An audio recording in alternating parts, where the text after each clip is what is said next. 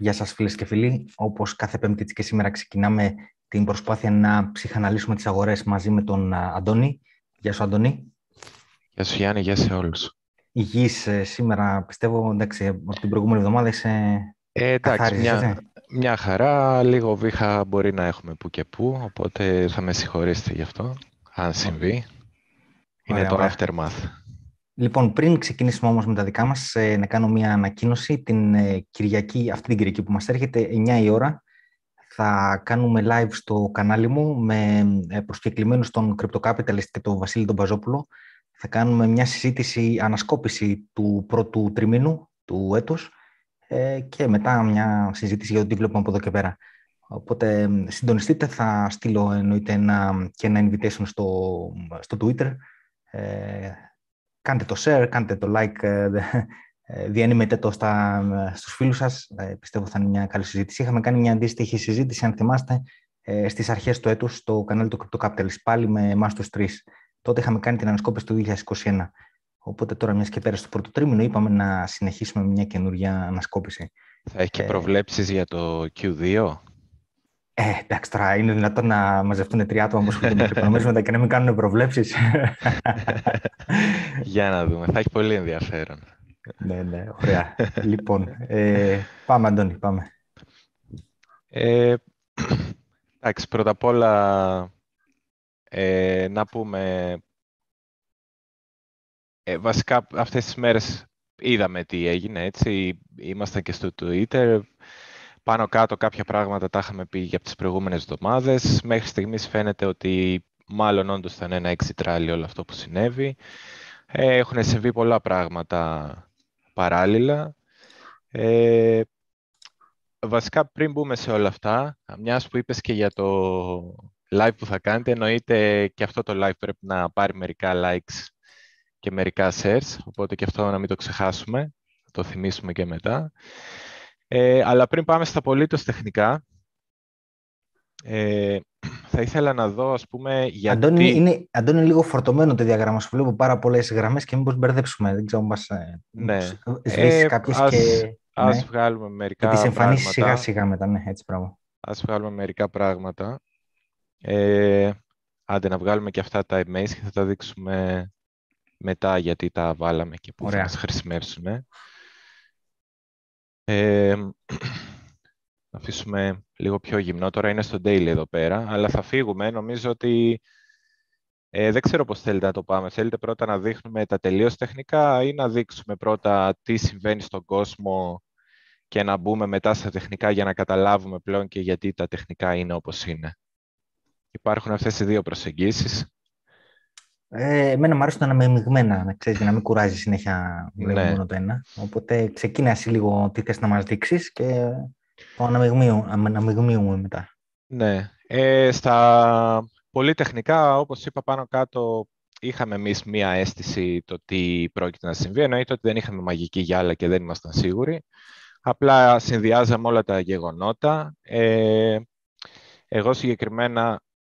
Όταν έγινε αυτό το ράλι και εδώ ψηλά αρχίσανε να, άρχισα να βλέπω σε πολλά group να σιλάρουν κάποια νομίσματα που τα διάβαζα πρώτη φορά, shitcoins, ε, που πραγματικά δεν ξέρω που τα βρίσκουν αυτοί που τα βρίσκουν και τα βρίσκουν αφού έχουν επαμπάρει και έχουν κάνει σαράντα τοις εκατό επάνω. Και είδα ότι άτομα μπαίναν όλοι και έπαιζε πάρα πολύ φόμο του στυλ. Αν έλεγες κάτι, όλοι σου λέγανε καλά, καλά, θα μείνεις απ' έξω και θα κλαις. Και μετά έρχεται και το, πώς το λένε, το τελευταίο καρφί στο φέρετρο που ακούω, βλέπω το hashtag April, April να, να παίζει. Και είναι το, το April, ας πούμε, το Απρίλιος, ναι. αλλά αντί για A με U, up, April. Ναι. Και βλέπω αυτό το hashtag και λέω, γρήγορα, να φύγω. Όπου αυτά φύγει, τα, φύγει. Όπου ναι. φύγει, φύγει. Αυτά συνήθως δεν πάνε καλά. Και γι' αυτό είχα κάνει και ένα, ένα tweet. Που έβαζα εδώ συναγερμούς και είπα ότι μπορεί να είναι δικό μου πι τι ες ντι, δηλαδή από προηγούμενες κακές εμπειρίες που συνέβησαν παρόμοια πράγματα να έχω φοβηθεί εγώ πολύ και να θεωρώ ότι πάλι θα συμβεί κάτι άσχημο. Αλλά το April ήταν ένα από τα σημάδια που δεν μου αρέσανε καθόλου. Μαζί με άλλα. Ναι, ήταν κόκκινη σημαία. Ε, και τελικά αυτό που ε, ε, είπα και εγώ έτσι αστειευόμενος για το April, τελικά μήπως το April δεν, γράφτε, δεν γραφόταν έτσι με app και το real από το April, αλλά με αρ ντάμπλ ι ελ που είναι το real όταν ε, ψαρεύουμε και τσιμπάει το ψάρι, ναι, ναι, και αρχίζουμε να μαζεύουμε το, την πετονιά, ε, λέμε ότι κάνουμε ε, really tap, ότι το μαζεύουμε. Μαζεύεις, ναι. Οπότε ε, εγώ αυτό σκέφτηκα, ότι τελικά μήπως ήταν για να τσιμπήσουν τα ψάρια. Θα δείξει, αν και νομίζω ως επιτοπλίστων έχει φανεί. Ήταν, ειδικά αυτό το κερί που είδαμε χθες, ήταν καθοριστικής σημασίας. Δεν πιστεύω ότι κάποιος μπορεί πλέον να το αγνοήσει.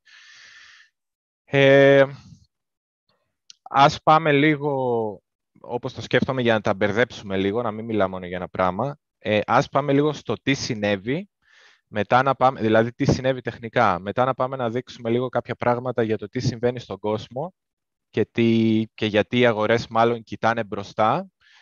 Και μετά να δούμε τι θα γίνει από εδώ και πέρα. Ε, οπότε, ε, προφανώς αυτό το ράλι που είδαμε ενισχύθηκε από πάρα πολλούς παράγοντες, δηλαδή στο, τι συνέβη, ας πούμε, να δούμε τώρα το έγκλημα πώς συνέβη, ενισχύθηκε από πολλούς παράγοντες, το ότι είχαμε κάτσει σε ένα range πολύ καιρό, είχε γίνει μια συσσόρευση εδώ πέρα, ένα accumulation, κάποιοι αγοράσανε νομίσματα, Ε, ή ερχόμασταν, προερχόμασταν από μια πάρα πολύ μεγάλη πτώση και οδυνηρή χωρίς σταματημό για πάρα πολύ καιρό. Ε, οπότε με το που φάνηκε ότι βρήκαμε ένα πάτο, η επόμενη λογική κίνηση ήταν να δούμε ένα reversal. Γενικά, όταν έχεις μια πολύ μεγάλη πτώση, ε, υπάρχει η έννοια του ε, return to the mean, να γυρίσεις κάπου στο μέσο. Και για μας το μέσο ήταν αυτό το μηνιαίο που έχουμε βάλει πολλές φορές. Νομίζω το έχω ακόμα εδώ ή το έχω σβήσει. Το έχω σβήσει, αλλά οι δύο γραμμές είναι. Να τις ξαναβάλουμε. Ε, αν πούμε ότι αυτό είπαμε ήταν το πάνω μέρος του εύρους και αυτό ήταν το κάτω μέρος. Οπότε το μέσο είναι κάπου εδώ πέρα, δηλαδή από τα πενήντα οκτώ χιλιάδες οκτακόσια μέχρι τα τριάντα πέντε, η μέση ήταν εδώ κάπου γύρω στα σαράντα επτά βαριά-βαριά και ίσως και λίγο πιο κάτω. Ε, οπότε υπάρχει γενικά η λογική του return to the mean, να γυρίσεις μετά από μια μεγάλη πτώση, να τεστάρεις το μέσο. Αυτό δεν είχε συμβεί. Δεν είχε συμβεί οριακά και το είχαμε αναφέρει κιόλας εγώ, δηλαδή μου είχε ε, πιάσει την προσοχή ότι και τις δύο προσπάθειες φτάσαμε πάρα πολύ κοντά. Και ποτέ δεν ακουμπήσαμε ούτε το άνοιγμα του έτους, ούτε το ε, μέσο του μηνιαίου εύρους. Οπότε όταν ε, άρχισε εδώ να, ε, να έχουμε κάποια θετικά νέα και να φαίνεται ότι η αγορά θα πάει προς τα πάνω, περίμενα ότι αφού αυτή, αυτή η αντίσταση η κίτρινη στο daily τεσταρίστηκε πάρα πολλές φορές και άρα πίστευα ότι θα σπάσει, ότι το λογικό είναι να τεστάρουμε πλέον το άνοιγμα του έτους που δεν το είχαμε δει και το, να κάνουμε και το return to the mean, να ξαναγυρίσουμε δηλαδή πάνω στο μέσο του μεγαλύτερου εύρους που μας απασχολεί, του μηνιαίου, για να δούμε και εκεί τι θα γίνει. Εννοείται αυτά που λέγονται overshoots, δηλαδή ότι υπάρχει ένα momentum και το momentum συνήθως σε οδηγεί, όχι ακριβώς ποτέ δεν πας ας πούμε, στο, στο cent πάνω να ακουμπήσεις, συνήθως ε, λόγω και εκτιμένης ταχύτητας φεύγεις λίγο πιο πάνω και θα βρεθεί κάτι για να πεις ότι α, αυτό ήταν τελικά, όπως στην περίπτωσή μας ας πούμε. Κάποιοι βρήκανε το διακόσια, το διακόσια ημερών το μέσο όρο και είπαν ότι α, να, καλή, καλό σημείο για να σταματήσει αυτό το ράλι, να σταματήσει το momentum. Ναι, και σε διακόπτω λίγο εδώ γιατί υπάρχει και μια ερώτηση στο, ε, στο chat. Ε, τι είναι ο ι εμ έι λέει, μάλλον τον εμ έι εννοεί τον απλό. Ε, εμ έι είναι το moving average που ανέφερε τώρα ο Αντώνης. Είναι, ε, ας πούμε ο διακόσια εμ έι είναι η μέση τιμή των προηγούμενων διακοσίων ημερών. Ο εκατό εμ έι είναι μέσα στη τιμή των προηγούμενων εκατό ναι, ημερών. Έτσι. Και υπάρχει, υπάρχει και ο ι εμ έι, είναι το ίδιο πράγμα, μόνο ναι, που δίνει βαρύτητα πιο, μεγάλη, πιο μεγάλο συντελεστή βαρύτητα στις πιο πρόσφατες στις μέρες. Πρόσφατες τιμές. Ναι, νομίζω λέγεται exponential, είναι το πρώτο. Ναι, ναι. Ε, οπότε, average, ναι. Οπότε σκέψω ότι η, ας πούμε ότι στον εμ έι κάθε μέρα έχει συντελεστή βαρύτητα σε ένα. Ε, στον ι εμ έι η διακοσιοστή μέρα πίσω ας πούμε, στο παρελθόν μπορεί να έχει μηδέν κόμμα εννιά, μηδέν κόμμα οκτώ, δεν ξέρω ποια είναι η πραγματική τιμή, αλλά πολλαπλασιάζεται με κάτι μικρότερο από τη μονάδα, άρα χάνει, σαν να λέμε, μέρος της αξίας του, το πόσο μεγάλη βαρύτητα έχει, ενώ τα πολύ πρόσφατα μπορεί, ας πούμε, το τελευταίο δεκαήμερο να έχει συντελεστεί βαρύτητα σε ένα κόμμα ένα, ένα κόμμα δύο, δεν ξέρω πώς τα μετράνε, τυχαία τα νούμερα, αλλά για να καταλάβεις λίγο το ι εμ έι πώς δουλεύει. Ε, δεν έχει τόσο μεγάλη διαφορά ποιο από τα δύο. Περιορέξεις κολοκυθόπιτα σε αυτές τις περιπτώσεις για μένα προσωπικά. Δεν ε, αλλάζει. Ε, ναι. Δεν είναι ότι άμα ε, χρησιμοποιήσεις το ένα θα γίνεις πλούσιος και με το άλλο θα καταστραφείς. Ε, έτσι χιλιώς πολύ κοντά είναι και τα δύο. Εντάξει, τώρα, ε, και εννοείται ότι όλα αυτά είναι προσεγγιστικά. Ποτέ δεν... Ναι. Ε, οπότε είδαμε ότι υπήρχε μια μεγάλη πτώση χωρίς σταματημό. Υπήρχε μια περίοδος που φάνηκε να σταματάει λίγο η πτώση. Οπότε γενικά.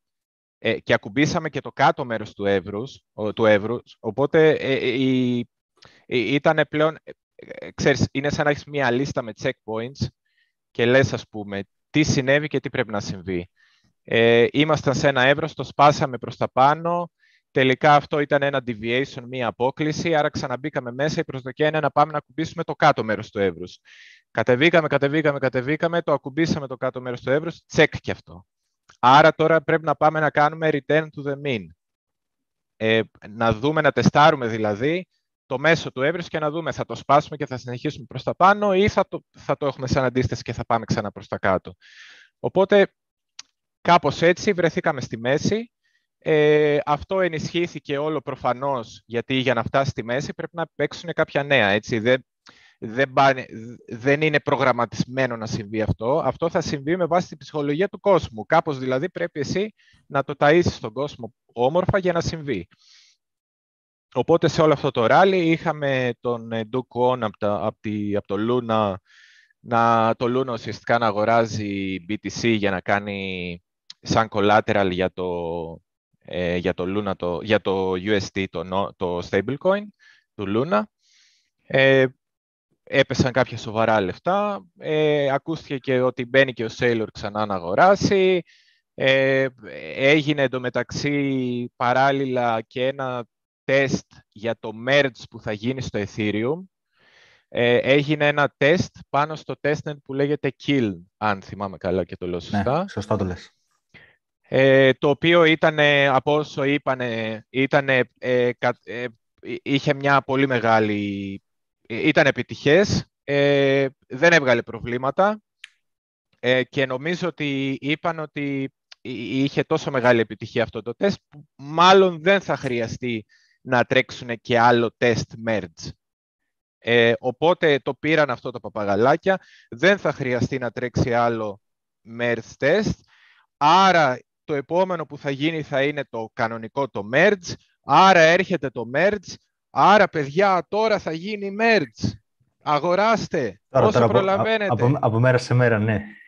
Ε, οπότε άρχισε το Ethereum να τσιμπάει πάρα πολύ και ε, εγώ είχα αρχίσει να παρατηρώ ότι ε, αν δει κάποιος τα charts, το Ethereum ε, πηγαίνει ακόμη πιο δυνατά από το Bitcoin και νομίζω ότι ε, το Ethereum γενικά όταν, είναι, όταν έχει πάνω από μηδέν κόμμα μηδέν επτά Ε, αναλογία S ανά μπι τι σι, ε, θεωρώ ότι έχει, τόσο, έχει μεγαλώσει τόσο πολύ που πλέον αρχίζει και τραβάει μαζί του, όταν, όταν τσιμπάει πολύ προς τα πάνω το Ethereum, αρχίζει και τραβάει μαζί του και το μπι τι σι και έχει μια λογική αυτό, γιατί σκεφτείτε ότι τα μεγάλα πορτοφόλια ε, όταν θα πάρουν κέρδη από altcoins και από το Ethereum και τα λοιπά, Ε, πολλές φορές και για πολλούς λόγους δεν θα τα βγάλουν όλα σε γιου ες ντι, μπορεί να τα βγάλουν σε μπι τι σι.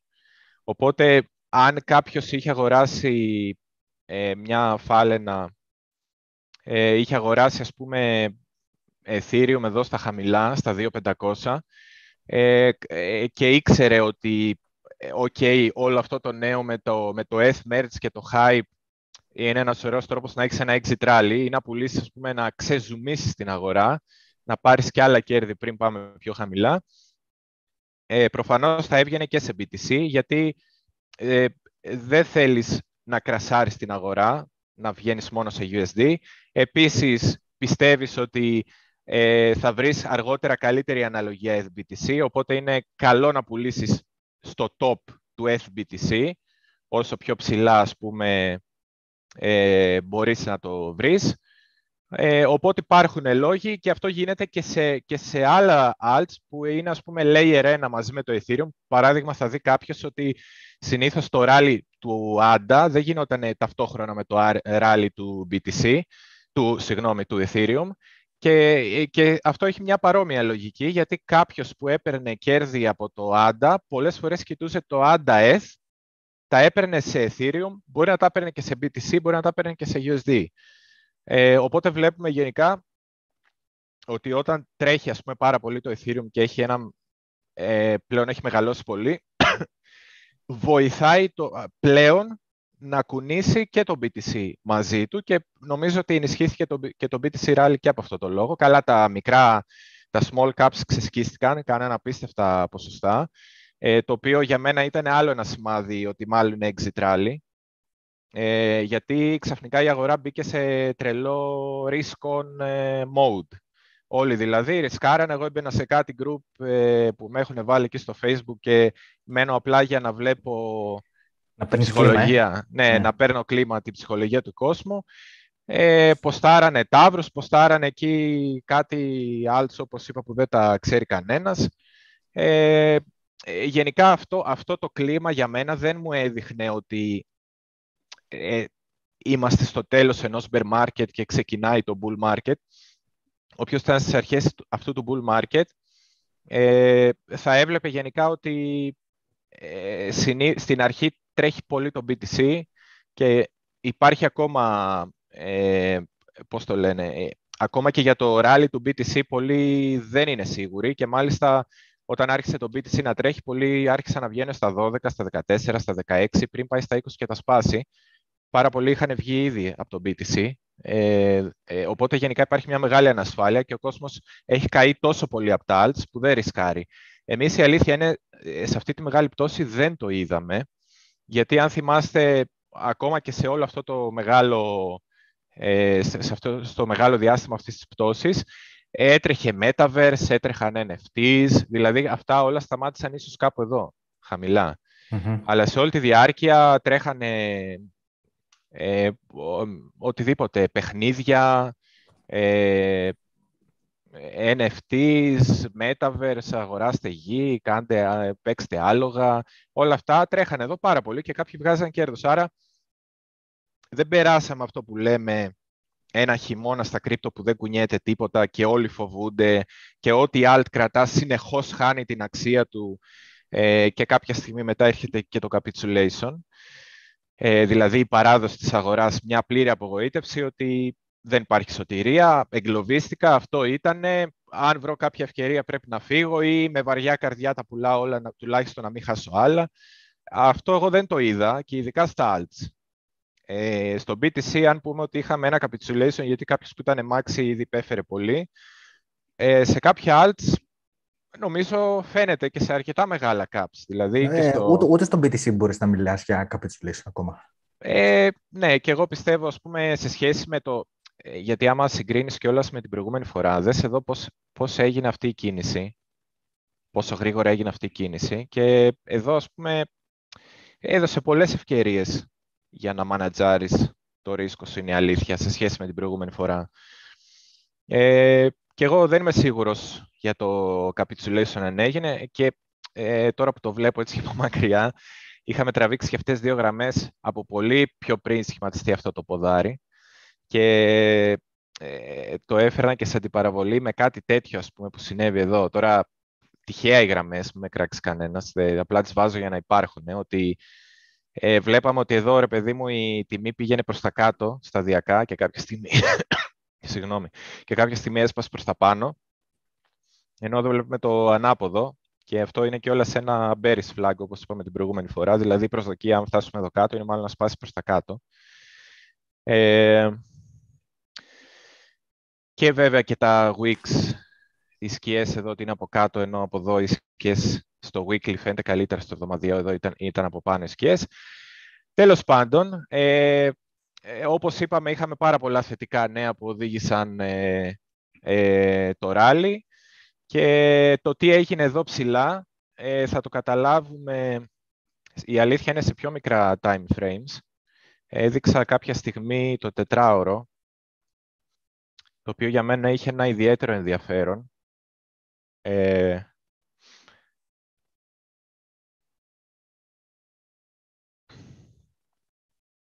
Αυτή η κίτρινη γραμμή, θυμίζω, έρχεται από το ημερήσιο επίπεδο που είναι τα σαράντα τέσσερα πεντακόσια που σπάσαμε και λογικά έπρεπε να λειτουργήσουν πλέον σαν στήριξη. Εδώ πάνω ήταν το μέσο του μηνιαίου εύρους που όταν ήμασταν zoomed out λέγαμε ότι είναι το μέσο του μεγάλου εύρους τριάντα πέντε με εξήντα. Αυτό είναι το άνοιγμα του έτους. Ας το βάλω έτσι λίγο πιο μικρό γιατί δεν έχει τόσο μεγάλη σημασία. Ε, γενικά σε ένα μεγάλο εύρος μπορείς μέσα του να έχεις και ένα μικρό. Δηλαδή εμείς όπως είπαμε μέχρι τώρα είχαμε ε, το μεγάλο. Ας το πάμε στο weekly έτσι να το δείξουμε πολύ γρήγορα. Το μεγάλο ήταν αυτό, εδώ η άσπρη με αυτή είναι εδώ. Όλο αυτό ήταν το μεγάλο εύρος. Μέσα του τώρα μπορείς να έχεις πιο μικρά, όπως είχαμε ας πούμε... Ε, όπα. Άντε να πάμε στο daily να φύγουν πολλές γραμμές. Ε, μέσα σε αυτό το μεγάλο εύρος σχηματίστηκε προσωρινά ένα μικρότερο που ήταν αυτό εδώ. τριάντα πέντε με σαράντα πέντε ας πούμε. Αυτό έσπασε προς τα πάνω και πάνω από αυτό η προσδοκία ήταν να φύγουμε χωρίς να χρειαστεί να τεστάρουμε. Αυτό θα ήταν το bull σενάριο. Ε, αφού δεν συνέβη αυτό, πάμε ξανά στο τετράωρο. Αρχίσαμε να βλέπουμε μια αδυναμία και εγώ πρόσεξα ότι δημιουργείται πλέον αυτό το μικρό εύρος σε φάση τετραώρου, που το πάνω μέρος του ήταν το μέσο μηνιαίο, το κάτω μέρος του ήταν το ημερήσιο που το σπάσαμε και θα έπρεπε να λειτουργήσει σαν support. Το άνοιγμα του έτους απλά το αφήνω, αλλά δεν έχει πολύ σημασία να το κοιτάμε. Και αν πάρουμε, ρε παιδί μου, σε αυτό το εύρος στη μέση του, για να πούμε πού περίπου είναι η μέση, βάζω ένα Fibonacci και παίρνω τη μέση να βρούμε πού, πού βρίσκεται.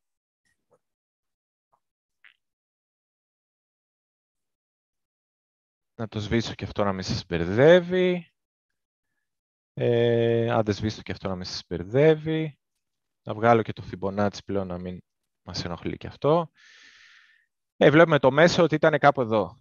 Ε, και εγώ παρατήρησα και το είπα και, σε, και στο ε, Twitter, αλλά επειδή μπορεί κάποιοι να μην κάνουν follow και να μην το παρακολουθούν, Ε, παρατήρησα το εξής, ότι είχαμε μεγάλες ε, αυθόρμητες κινήσεις προς τα πάνω, δηλαδή υπήρχε μεγάλο αγοραστικό ενδιαφέρον, με πολύ μεγάλα πράσινα καντήλια προς τα πάνω, φεύγαμε απότομα.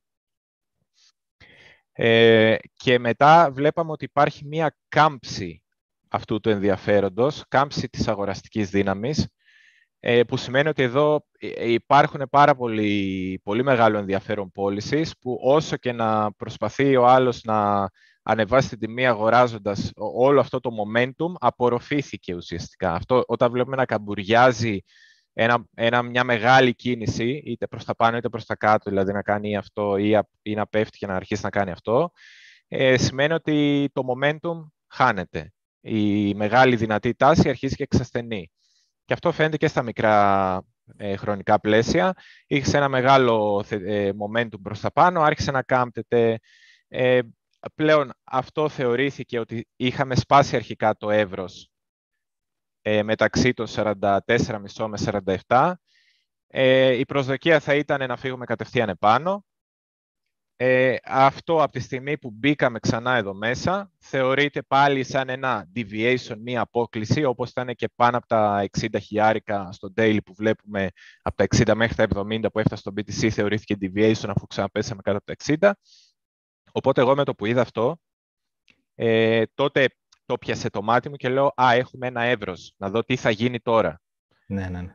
Λοιπόν, να το συνδέσουμε τώρα και με ένα ε, comment στο chat.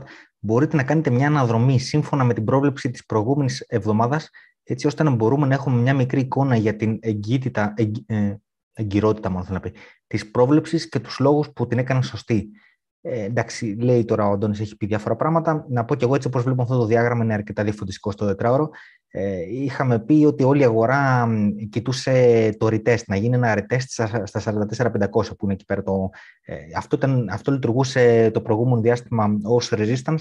Οπότε όλοι αυτό που θέλουν να δουν είναι το έσπασε μεν, όπως βλέπουμε πριν, το είχε σπάσει πριν από, την, από το επεισόδιο της προηγούμενης εβδομάδας, το οποίο ήταν μία Απριλίου.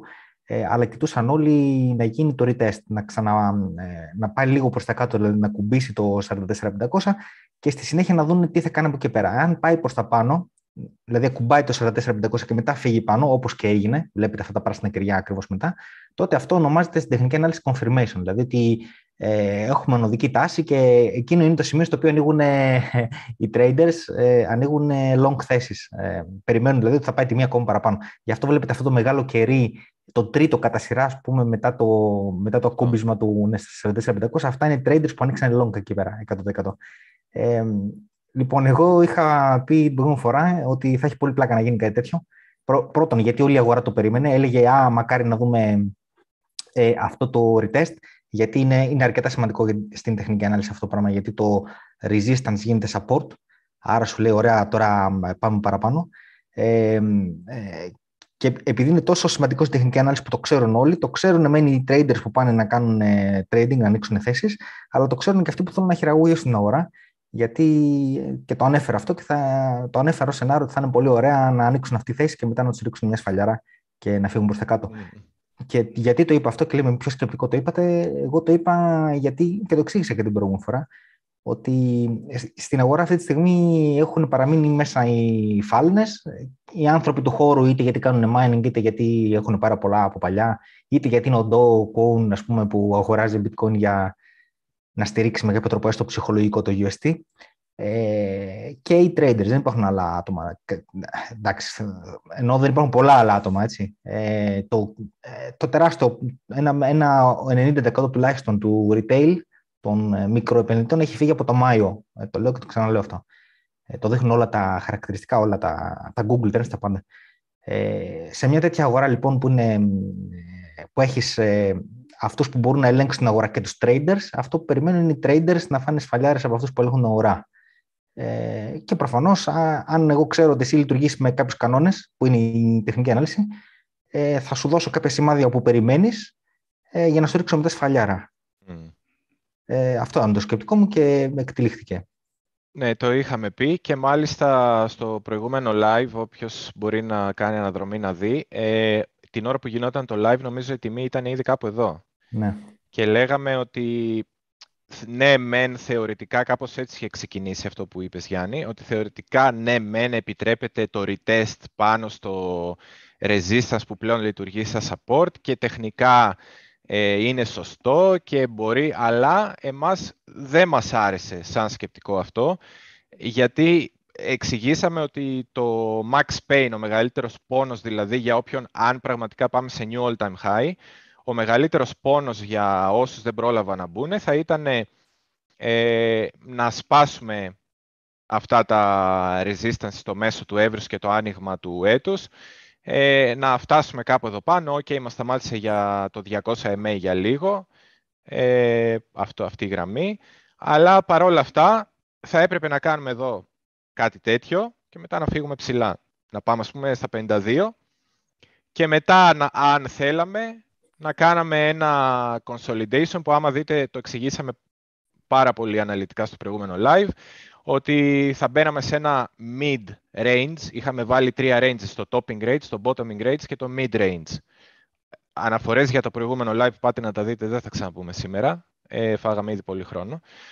Ε, και μετά, ας πούμε, θα μπορούσες να κάνεις εδώ ένα consolidation κάποιων ημερών εβδομάδων και αφού έχεις κάνει το consolidation στο mid-range, να σπάσεις το topping χωρίς δηλαδή ε, κάποιο, κάποιες τιμές ε, από τα πενήντα πλας μέχρι τα εξήντα και να φύγεις κατευθείαν για νέα highs, πάνω από τα εξήντα τουλάχιστον.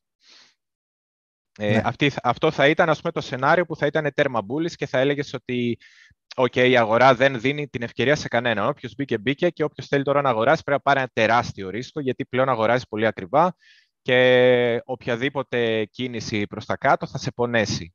Είναι πλέον μεγάλα, είναι διψήφια τα επί της εκατό ε, σε χασούρα αν τελικά η αγορά αποφασίσει να γυρίσει προς τα κάτω, οπότε είναι πάρα πολύ δύσκολο entry. Το να πας και να τεστάρεις ένα resistance που το έσπασες και το έκανες support, ε, κάποιος που έχασε το breakout, του δίνεις άλλη... Όταν είναι τόσο ξεκάθαρα και πασιφανή, αρχίζω και σκέφτομαι και πού είναι η... αυτό που λέμε Πού είναι, ας πούμε, η μπανανόφλουδα, να το πω έτσι, Γιάννη, το πω αλλιώς.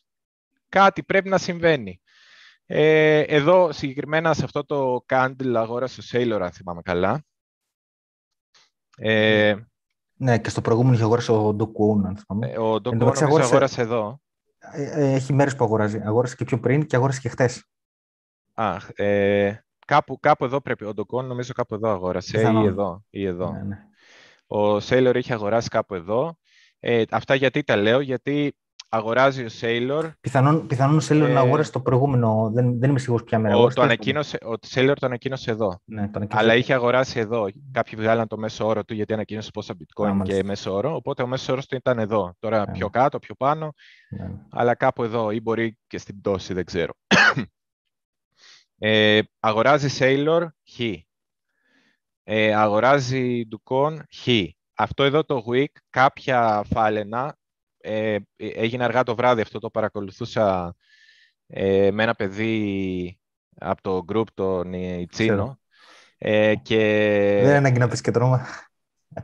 Ε, ψευδόνυμο είναι, δεν είναι πραγματικό όνομα. Ε, και ε, του δίνω λίγο τέτοιο, ρε παιδί μου. Α. Του δίνω λίγο, πώς το λένε. Ε, Credit. Ναι, ναι. Ε, και ε, εδώ πέρα τι έγινε, τριάντα δευτερόλεπτα πριν ανοίξουν τα futures, κάποια φάλαινα προσπάθησε να κάνει ε, ε, breakout, ας πούμε, να δείξει και καλά ότι πάμε να σπάσουμε το level, και εδώ ψάρωσαν πάρα πολύ. Ε, οπότε εγώ όταν άρχισα να βλέπω ότι κάθε impulsive ε, κίνηση, κάθε αυθόρμητη κίνηση αρχίζει να καμπουριάζει αρχίζει να καμπουριάζει και αρχίζει να καμπουριάζει, ε, κατάλαβα ότι ε, δεν έχει σημασία το ότι το τεστάραμε και ότι έχουν αγοράσει τόσα άτομα και δεν. Ε, κατάλαβα ότι δεν έχει σημασία το ότι το τεστάραμε πολλές φορές, τρίτη και φαρμακερή, τέταρτη και έσπασε κτλ. Κατάλαβα ότι μάλλον δεν. Και έκανα και κάποια post ε, στο, στο Twitter, δεν μπορώ να γράψω... Ναι, ναι, εντάξει. Παραπάνω πράγματα που αγοράζω, που πουλάω για ευνόητους λόγους, αλλά ναι. προσπαθώ λίγο να δώσω ναι. στον κόσμο να καταλάβει το σκεπτικό μου και τι συμβαίνει, και να συνδυαστικά κάποιος που μας παρακολουθεί μπορεί, ας πούμε, ναι. όσο καιρό έχουμε κάνει live, μπορεί να καταλάβει πώς σκεφτόμαστε και γιατί, και να βγάλει αρκετά καλά συμπεράσματα για, το, για τις σκέψεις μας. Ωραία, ωραία. Λοιπόν, κάνουμε ένα διάλειμμα τώρα ε, από το τι είδαμε από τη, στην εβδομάδα από την προηγούμενη ε, εκπομπή. Θα πούμε στο επόμενο κομμάτι τι βλέπουμε για από εδώ και πέρα, αλλά στο μεσοδιάστημα θα πούμε, Αντώνη, τα άλλα που έχεις ετοιμάζει τα μακροοικονομικά. Αλλά πριν πάμε ακόμα σε αυτά, θα επιστρέψω λίγο στο chat. Ένας φίλος ρωτάει αν μπορείς να εξηγήσεις ξανά το, το yield curve που, που έχει αντιστραφεί τα, τα, bonds, τα κέρδη από τα bonds του, του δεκαετούς με το διετές. Το έχεις ετοιμάσει ε, κάτι για, για μετά? Ε, το έχω εδώ. Ωραία, για δείξτε το. Ε, ρωτάει, φίλος. Ε, ουσιαστικά έχεις το δεκαετές ομόλογο και το διετές. ε, άμα το βάλουμε σε μεγάλη κλίμακα. Τώρα πάμπαρε αυτές τις μέρες, γι' αυτό γύρισα... Τις τελευταίες τρεις μέρες πάμπαρε, ε, γι' αυτό το γύρισα στο daily, αλλά άμα δει κάποιος το monthly, ε, βασικά ε, το είχαμε εξηγήσει στο προηγούμενο live, το είχαμε κάνει ένα τετραπλό διάγραμμα, καλύτερα να δείτε το live, το προηγούμενο για το τετραπλό, δεν θα το δείξω ξανά.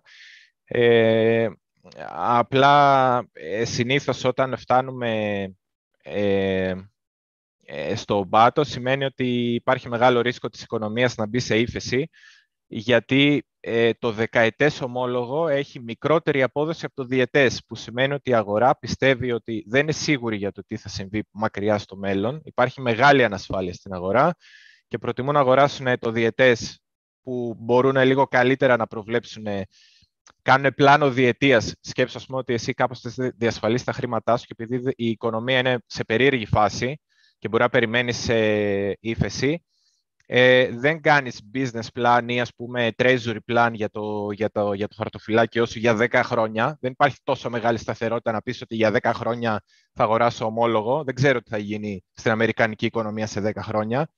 Ε, θα αγοράσω δύο χρόνια και βλέπουμε. Υπάρχει ανασφάλεια. Οπότε όταν το διετές αρχίζει να κάνει outperform, να δίνει καλύτερες αποδόσεις από το... Ε, δεκαετές, ε, βλέπεις αυτό το διάγραμμα που, τα, που αφαιρεί τις αποδόσεις του, μηδενίζει. Εδώ είδα μάλιστα ότι κάποια στιγμή έφτασε στο μείον μηδέν κόμμα μηδέν επτά. Νομίζω άμα ζουμάρουμε πάει και στο μείον μηδέν κόμμα μηδέν εννιά τοις εκατό. Ε, δηλαδή το διετές είχε ελαφρώς καλύτερη απόδοση από το δεκαετές. Τώρα τις τελευταίες μέρες ίσως επειδή περίμεναν όλοι να γίνει αυτό το ε, εφ ο εμ σι, εφ ο εμ σι Minutes Meeting, ε, που θα πούμε τι ήτανε. Ε, τις τελευταίες μέρες είδαμε ας πούμε, μια αντιστροφή ότι έκανε ένα bounce. Δεν ξέρω μέχρι που θα πάει αυτό.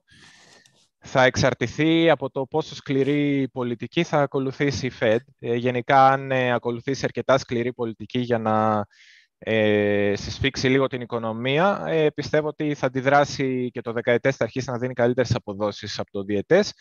Ε, αυτή η καμπύλη όμως από μόνη της, καμιά φορά δεν λέει όλη την αλήθεια, γιατί εδώ συγκρίνουμε τις αποδόσεις του ενός έναντι του άλλου, αλλά και από μόνα τους άμα τα πάρουμε και δούμε ότι ανεβαίνουν πάρα πολύ οι αποδόσεις του δεκαετούς και του διετούς, ούτε αυτό είναι καλό σημάδι. Όταν μια οικονομία, και θα το θυμούνται αυτοί από την ελληνική οικονομία, ε, όταν μια οικονομία, τα ομόλογά της αρχίζουν να δίνουν πάρα πολύ μεγάλες αποδόσεις, σημαίνει ότι αυτή η οικονομία έχει πρόβλημα, οπότε ο άλλος για να ρισκάρει και να βάλει τα λεφτά του να αγοράσει ομόλογα της συγκεκριμένης οικονομίας, για να είναι δελεαστικό, επειδή αυτή η οικονομία δεν πάει πάρα πολύ καλά, η απόδοση που του δίνεις για να αγοράσει ομόλογο είναι μεγάλη. Αυτό τώρα συμβαίνει και στην Αμερική. Νομίζω το δεκαετές έχει φτάσει στο δύο κόμμα επτά αυτή τη στιγμή, που είναι πολύ μεγάλο. Ε, σκεφτείτε ότι την, προ... την προηγούμενη εβδομάδα που τα δείχναμε ε, ήταν νομίζω κάτω από δυόμισι. Ε, που... Δεν είναι θετική εικόνα. Αυτό δεν δείχνει κάτι έτσι θετικό για την ε, οικονομία. Δείχνει πολύ μεγάλη ανασφάλεια, τουλάχιστον για το άμεσο μέλλον. Λοιπόν, εντάξει, το ξαναείπες, ε, παραπέμπουμε το φίλο και στο προηγούμενο. Ε, προηγούμενο ήταν ή προπροηγούμενο. Δεν θυμάμαι που είχες δείξει και τα τέσσερα δέκα με το ε, στο, προηγούμενο, στο προηγούμενο. Στο προηγούμενο. Το και είχαμε εξηγήσει ωραία. κάποια πολύ ωραία στοιχεία για το. Γιατί ωραία. κάποιοι λέγανε ότι όταν ακουμπήσουμε εδώ, μετά περιμένουμε all time high στις αγορές. Αλλά εξηγήσαμε γιατί αυτό μπορεί να μην συμβεί και το είδαμε μαζί με άλλα στοιχεία οικονομικά. Ωραία, να μην επεκταθούμε άλλο σε αυτό τώρα. Ε, λοιπόν, καλησπέρα σε όλους σας. Ε, αν ανησυχώ καθόλου για το Luna, ε, όταν θα αρχίσουν όλοι να καίνε για να ξαναμπούν στην αγορά, εννοεί να αλλάζουν τα γιου ες τι τους για Luna mm. ή για κάποιο άλλο coin, φανταζόμαι. Ε, και μετά λέω Do Kwon με τα χρήματα των γιου ες τι αγόρασε μπι τι σι. Τώρα αυτά είναι δύο διαφορετικά πράγματα που λες. Ε, έχω ξαναπεί εδώ από, σε ένα προηγούμενο live με τον Αντώνη για το Luna ότι ε, μπορεί να δούμε εκπλήξεις από το Luna. Μπορεί να τα πηγαίνει καλά στο Bear και να τα πηγαίνει άσχημα ή λιγότερο καλά, ας πούμε, ε, όταν ο κόσμος ξαναρχίζει να βάζει τα λεφτά του σε, στο Bitcoin και σε άλλα κρυπτονομίσματα. Γιατί μπορεί να γίνει το unraveling, ας πούμε.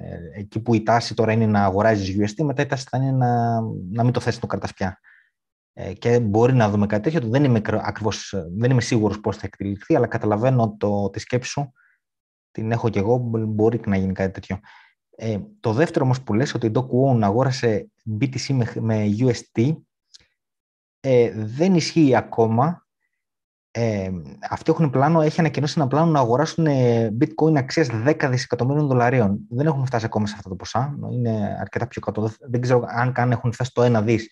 Τέλος πάντων, αυτό που είχε γίνει είναι ότι είχαν, είχαν προσελκύσει κεφάλαια fiat, fiat δολάρια κανονικά, δηλαδή από venture capitals, capitals ε, από founds, δηλαδή επενδυτικά, ε, ζεστό χρήμα γιου ες τι. Εγώ αυτό έχω καταλάβει. γιου ες ντι, δολάριο, fiat εννοώ. Και ότι με αυτό αγοράζουν μπι τι σι. Εγώ αυτό έχω καταλάβει, αυτό έχω διαβάσει. Η όλη συζήτηση που γίνεται είναι τι θα κάνετε από εκεί και πέρα. Γιατί νομίζω συγκέντρωσαν κάπου ένα ε, δις. Ε, και η ερώτηση είναι: ωραία, ε, το ένα δις θα το πάρετε με fiat. Το, τα άλλα εννιά, μέχρι να πάτε στα δέκα δις που είναι το πλάνο τους, με τι, με τι θα τα πάρετε. Ε, και εκεί υπάρχει η πόνοια, η οποία δεν έχω παρακολουθήσει να καταλάβω τελικά αν είναι απλά η πόνοια ή αν έχει βάση, ότι αυτοί θα κάνουν κάποιο είδους leverage με τα γιου ες τι τα, τα οποία υπάρχουν ήδη. Εάν το κάνουν αυτό θα είναι ε, περίεργο και θα είναι λόγος ανησυχίας, αλλά δεν νομίζω να έχει γίνει ακόμα. Ε, ε, μένει να το δούμε. Αυτό θα είναι στην ουσία ένα, ένα τύπου leverage, έτσι, καταλαβαίνεις. Αγοράζω, mm. αγοράζω bitcoin με γιου ες τι, το οποίο bitcoin θα το χρησιμοποιήσω όταν έρθει η ώρα για να... να το κάνω κάτι σαν collateral, όχι ακριβώς, αλλά σαν collateral ναι. του γιου ες τι, είναι και είναι κύκλος. Όταν, καταλα... όταν βλέπεις κύκλους, αυτό είναι leverage, έτσι. Mm. Εγώ σκεφτόμουν κιόλας ότι, ε, εντάξει, βρήκαν αυτοί χρήματα. Ε, πώς θα βρήκανε εμπορία. Ας πούμε, και αυτό που λέω ότι επενδύσανε κάποιοι μπορεί να ήταν, ας πούμε, από... όταν ξεκινάει ένα project, έχει κάποιους αρχικούς επενδυτές οι οποίοι παίρνουν ε, ένα ποσοστό του, ε, ε, πώς το λένε, τους supply του project. Ε, μπορεί, ας πούμε, αυτοί οι αρχικοί επενδυτές να είχαν κάποια Luna, ε, τα οποία μεγαλώσαν σε αξία και ρευστοποίησαν κάποια Luna για να βρουν τα χρήματα και να τα δώσουν, ώστε με αυτά τα χρήματα να αγοραστούν μπι τι σι σαν collateral για το γιου ες τι. Όπως και να έχει, εγώ, ε, ε, και ό,τι και να λένε, δεν ξέρω, εγώ είμαι επιφυλακτικός από την άποψη ότι ε, ουσιαστικά κατά μία έννοια υπάρχει μεγάλη πιθανότητα, δεν λέω ότι είναι σίγουρο, αλλά στο μυαλό μου υπάρχει μεγάλη πιθανότητα ουσιαστικά να πουλάνε Luna για να βρουν ρευστότητα, να αγοράσουν μπι τι σι για να το έχουν σαν collateral για το γιου ες τι. Αλλά ε, ουσιαστικά ε, αγοράζοντας και spot, ας πούμε, μπι τι σι για marketing λόγους, για να ε, πούνε όλοι ότι «Α, το Luna αγοράζει μπι τι σι, άρα αγοράστε Luna ή θα ανέβει γιατί κάνει κίνηση mat», μπλα μπλα μπλα, όλο αυτό το μαρκετίστικο που συμβαίνει. Ουσιαστικά ε, κάνω μια ωραία διαφημιστική καμπάνια στην οποία νταμπάρουν Luna στο κεφάλι μας και εμείς αγοράζουμε Luna για να νταμπάρουν αυτή η Luna και να αγοράσουν μπι τι σι. Δηλαδή, το έχω αυτό και σαν μία σκέψη στο μυαλό μου. Δεν ξέρω αν ε, έχει εκατό τοις εκατό βάση και αν βρίσκουν κεφάλαια πουλώντας Luna. Μπορεί, ας πούμε, να λέω ότι βρήκαμε χρηματοδότη. Και αυτός ο χρηματοδότης από κάπου τα είχε τα λεφτά. Είναι ένας ωραίος τρόπος να πεις mm. ότι μη σε ενδιαφέρει που βρήκε τα λεφτά, τα είχε. Ε, θα, έχει, θα έχει πολύ ενδιαφέρον να τα βρεις ναι. και πουλώντας Luna που ανέβηκε επειδή Μπράβο, ναι. ανακοινώσαν ο... να το αγοράζουν Bitcoin. Ναι, ναι, ναι, αυτό. Δηλαδή ο χρηματοδότης. Και έτσι, και έτσι έκλεισε ο κύκλος του κεφαλαίου. Ναι. Μπράβο, ναι. Μπορεί δηλαδή αυτός ο χρηματοδότης να είναι από το board, από, το, από τη στρογγυλή τραπέζη των αρχικών επενδυτών του project του Luna, ο οποίος λέει. Εγώ θα φανώ, ας πούμε, σαν χρηματοδότης σε αυτή την κίνηση. Να τα τα λεφτά. Πώς τα βρήκες? Αυτός τα βρήκε γιατί κάποια στιγμή είχε ένα ποσοστό των Luna όταν ξεκίνησε το project. Αυτό εκτοξεύτηκε, πούλησε κάποια Luna, πήρε γιου ες ντι, τα έδωσε, τα χρηματοδότησε, αγόρασαν μπι τι σι. Άρα, κατά μία έννοια, μπορεί στο μέλλον, το λέω έτσι με έμφαση το μπορεί, δεν, είναι, δεν λέμε κάτι ότι είναι σίγουρο εδώ. Μια εικασία έτσι γιατί μας αρέσει να σκεφτόμαστε και την μπανανόφλουδα που λέμε. Που μπορεί να είναι, ότι μπορεί στην ουσία και να κάνουν marketing με αυτή την κίνηση για να, για να μπει κόσμος και να μην πέσει το project η αξία του Luna και παράλληλα να ανταμπάρουν Luna πάνω στα κεφάλια μας που εμείς αγοράζουμε γιατί θεωρούμε ότι είναι φοβερή κίνηση αυτή ε, για να αγοράσουν, να πάρουν γιου ες ντι ε, και να αγοράσουν μπι τι σι και τα δύο ας πούμε. Ναι, ναι. Θα είχε απίστευτο ενδιαφέρον. Έχει ενδιαφέρον να δούμε πώς θα εκδηληθεί. Τώρα, εμείς λέμε κάποια σενάρια, ναι. Ε, είναι εύλογα τα ερωτήματα και που λέει ο φίλος, ας πούμε, είναι εύλογα τα ερωτήματα. Ναι, δεν είναι παράλογα. Ναι. Θα δούμε πώς θα εκδηληθεί. Ε, τώρα, άντε, αφού μιλήσαμε πολύ για το Luna, τουλάχιστον στο daily δεν θα κάνω ανάλυση για όλα weekly κτλ. Αλλά έτσι κάτι πολύ απλό και ξεκάθαρο. Ε, ε, αν δούμε να σπάει αυτό το επίπεδο, θα ήταν ένας πρώτος συναγερμός και μετά θα αρχίσαν όλοι να τραβάνε γραμμές ότι «Α, ναι, υπάρχει όμως και αυτό το trend, ναι, αλλά υπάρχει και δεν ξέρω, θα τραβούσαν από πιο μακριά, υπάρχει και αυτό το trend και μπορεί να τεστάρει, «Α, είναι ok να τεστάρει αυτό, α, όχι, είναι ακόμα ok, άμα τεστάρει αυτό, ακόμα βρίσκεται σε uptrend». Τέλος πάντων, εγώ λέω ότι απλά ένα πρώτο καμπανάκι θα άρχισε να χτυπάει αν ε, πέφτανε κάτω από εδώ, αλλά εντάξει, έχει ξαναγίνει εντάξει. κάτι παρόμοιο. Να κάνει lower low, χαμηλότερο χαμηλό, όπως εδώ πέρα και τελικά συνεχίστηκε το rally. Ε, έτσι, πολύ γρήγορα και για να, ε, πώς το λένε, ναι, ναι. αυτούς που ενδιαφέρονται για τα alts, να τους ξύσουμε και λίγο την πλάτη. Ε, το Luna τώρα είναι μυστήρια υπόθεση. Είναι πολύ ενδιαφέρον να το παρακολουθείς, αλλά δύσκολο να το προβλέψεις τι θα γίνει. Ε, λοιπόν, σε άλλο σχόλιο... Θα ήθελα να ρωτήσω ο φίλος αν, επειδή βλέπουμε λέει ότι όλο και περισσότερο τα κρύπτο αναγνωρίζονται και το είδαμε και από το Ηνωμένο Βασίλειο και σήμερα άκουσε για το Μεξικό. Δεν έχω ακούσει για το Μεξικό, αλλά κάτι ε, είδα ένα tweet, δεν πρόλαβα να. Πριν καμιά ώρα έγινε. Ε, είδα απλά τη λέξη Μεξικό από κάποιον που ήταν στο conference και κατάλαβα ότι κάτι έγινε, κάτι είπε το Μεξικό. Ε, γίνεται το Bitcoin Conference στο Μαϊάμι, το ετήσιο. Mm. Θα, θα δούμε μετά αν ανακοινώθηκε κάτι για το Μεξικό. Τέλος πάντων, λέει ο φίλος, έστω για το Ηνωμένο Βασίλειο, ότι αυτά τα θετικά νέα που αναγνωρίζουν τα κρύπτο δεν θα επηρεάσουν θετικά την αγορά, έτσι ώστε να μην δούμε πτώση. Λοιπόν, εμένα αυτά δεν, με, δεν τα λαμβάνω υπόψη. ε, όσον αφορά την άμεση κίνηση της αγοράς, ενώ δεν τη λαμβάνω μακροχρόνια, ενώ δεν τη λαμβάνω υπόψη. Θεωρώ δηλαδή ότι αυτά τα νέα έχουν μακροχρόνιο effect. Δηλαδή, ναι, μένει μακροχρόνια η αγορά θα οριμάσει και θα ανέβει σε market cap και αυξάνει το conviction μας στα κρύπτο σίγουρα. Ε, αλλά δεν είναι αυτό η γνώμη μου που θα επηρεάσει άμεσα την αγορά. Δηλαδή, όταν έχεις, ε, είσαι σε φάση bear και, και όταν αυτό ε, εξ, πώς το λένε, ε, εξακριβώνεται και συμπέφτει μάλλον και με αρνητικές καταστάσεις στις ευρύτερες αγορές, ε, ε, αρνητικά μακροοικονομικά στοιχεία, τότε δεν μπορείς να περιμένεις ότι τέτοιου είδους νέα θα έχουν κάποια άμεση επίπτωση στην αγορά. Ε, Αντώνη. Ε, και εγώ το ίδιο πιστεύω, ε, αυτό, ότι θέλει καιρό να ζυμωθεί. Δηλαδή, είδαμε και με το El Salvador, ήταν ε, θετική εξέλιξη, αλλά αυτό έχει να κάνει με το ότι αρχίζουν σιγά-σιγά να πέφτουν τα τουβλάκια του ντόμινο, αλλά ακόμα δεν έχουμε φτάσει σε αρκετά μεγάλα επίπεδα έτσι, και τουβλάκια για να πούμε ότι... Ναι. Θα βοηθήσει το adoption. Το adoption όμως δεν έρχεται από τη μια μέρα στην άλλη. Δηλαδή, με μια ανακοίνωση πυροτέχνημα και οι ίδιοι οι Βρετανοί δεν σημαίνει ότι ξαφνικά τώρα θα πάνε και θα βάλουν ε, το μισό τρέζουρί του σε κρύπτο. Απλά ψήφισαν, ναι, ανακοίνωσαν, σκέφτηκαν κάτι. Όλα αυτά ε, παίρνουν χρόνο. Ειδικά σε κρατικό, ναι, μηχανισμό, ξέρουμε πόσο χρόνο. Και μην νομίζετε, α, είναι Αγγλία, στο τσάκα-τσάκα τα κάνουν αυτοί, δεν είναι σαν εμάς. Όλα τα κράτη, παιδιά, ίδια είναι. Όποιος είναι εξωτερικό.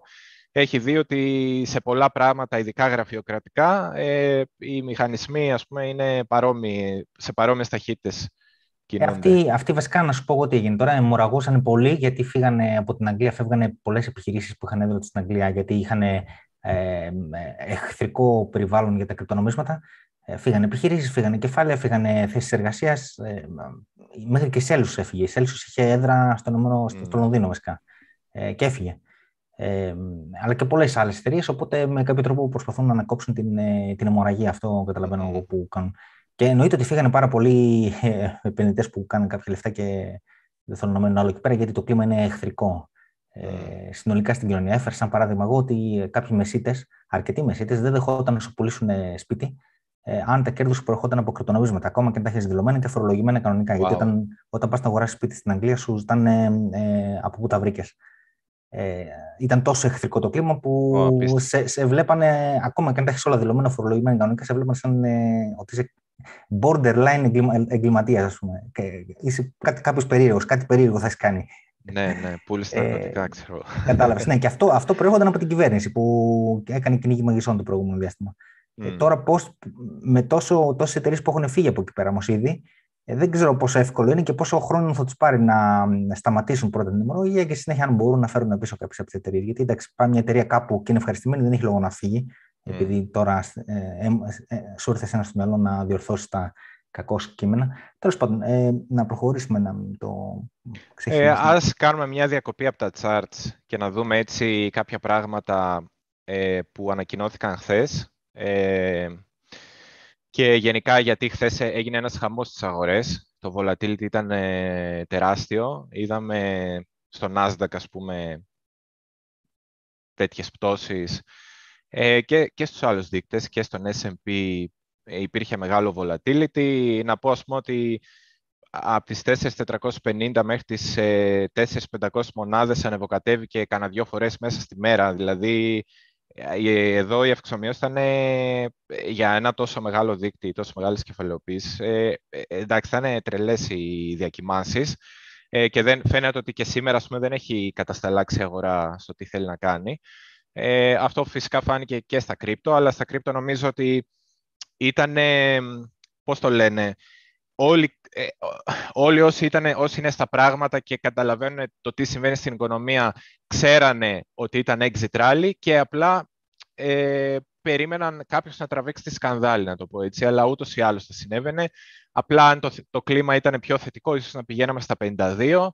Ε, τώρα σου λέει, μάζεψέ τα και φύγε, γιατί ε, και οι υπόλοιπες, το υπόλοιπο κλίμα των αγορών Ε, δεν είναι καλό και άμα κάποιος πάει στα πολύ μικρά χρονικά πλαίσια μεταξύ ες πι εξ και μπι τι σι chart θα δει ότι ακόμα υπάρχει φοβερό correlation. Παρόμοιες κινήσεις κάναμε και στο ένα και στο άλλο ναι, chart.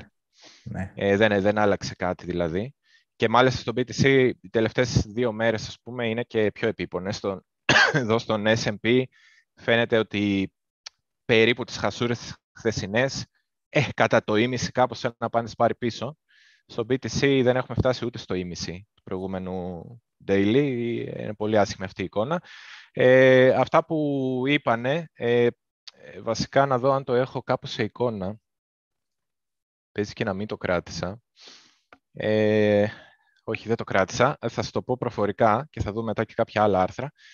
Ε, αυτό που αποφασίστηκε, χθες ουσιαστικά έγινε ένα meeting ε, της Fed, το οποίο είναι ας πούμε ένα πολύ σύντομο meeting για να ε, σύντομα να μιλήσουν για το ποια γραμμή θα ακολουθήσουν στο επόμενο meeting που θα γίνει δώδεκα του μηνός. Το δώδεκα του μηνός είναι το meeting που θα πάρουν τις αποφάσεις και θα μας ανακοινώσουν πόσο θα ανέβουν τα επιτόκια, αν θα γίνει ποσοτική σύσφυξη και όλα αυτά που έχουμε πει σε προηγούμενο live.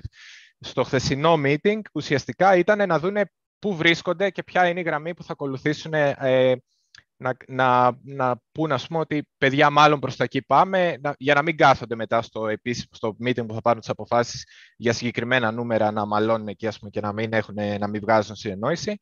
Ε, και προφανώς αυτά γίνονται και κατά μία έννοια για να απορροφήσει τα νέα, να έχει χρόνο η αγορά να απορροφήσει τα νέα. Δηλαδή, αντί να σου κάνουν ένα meeting και να σου έρθει η κεραμίδα στο κεφάλι και να πανικοβληθούν οι αγορές, ε, προσπαθούν σιγά σιγά να στο πλασάρουν, να αρχίσει η αγορά να κάνει price in κάποια γεγονότα, για να... γιατί αυτό που τους ενδιαφέρει στη Fed είναι ουσιαστικά να έχουν ένα smooth landing, μια ομαλή προσγείωση της αγοράς, ε, να μην υπάρχει αυτό που λένε tantrum, δηλαδή ότι ε, υπάρχει ας πούμε μεγάλη ε, κλαψούρα στην αγορά και μεγάλη ανησυχία.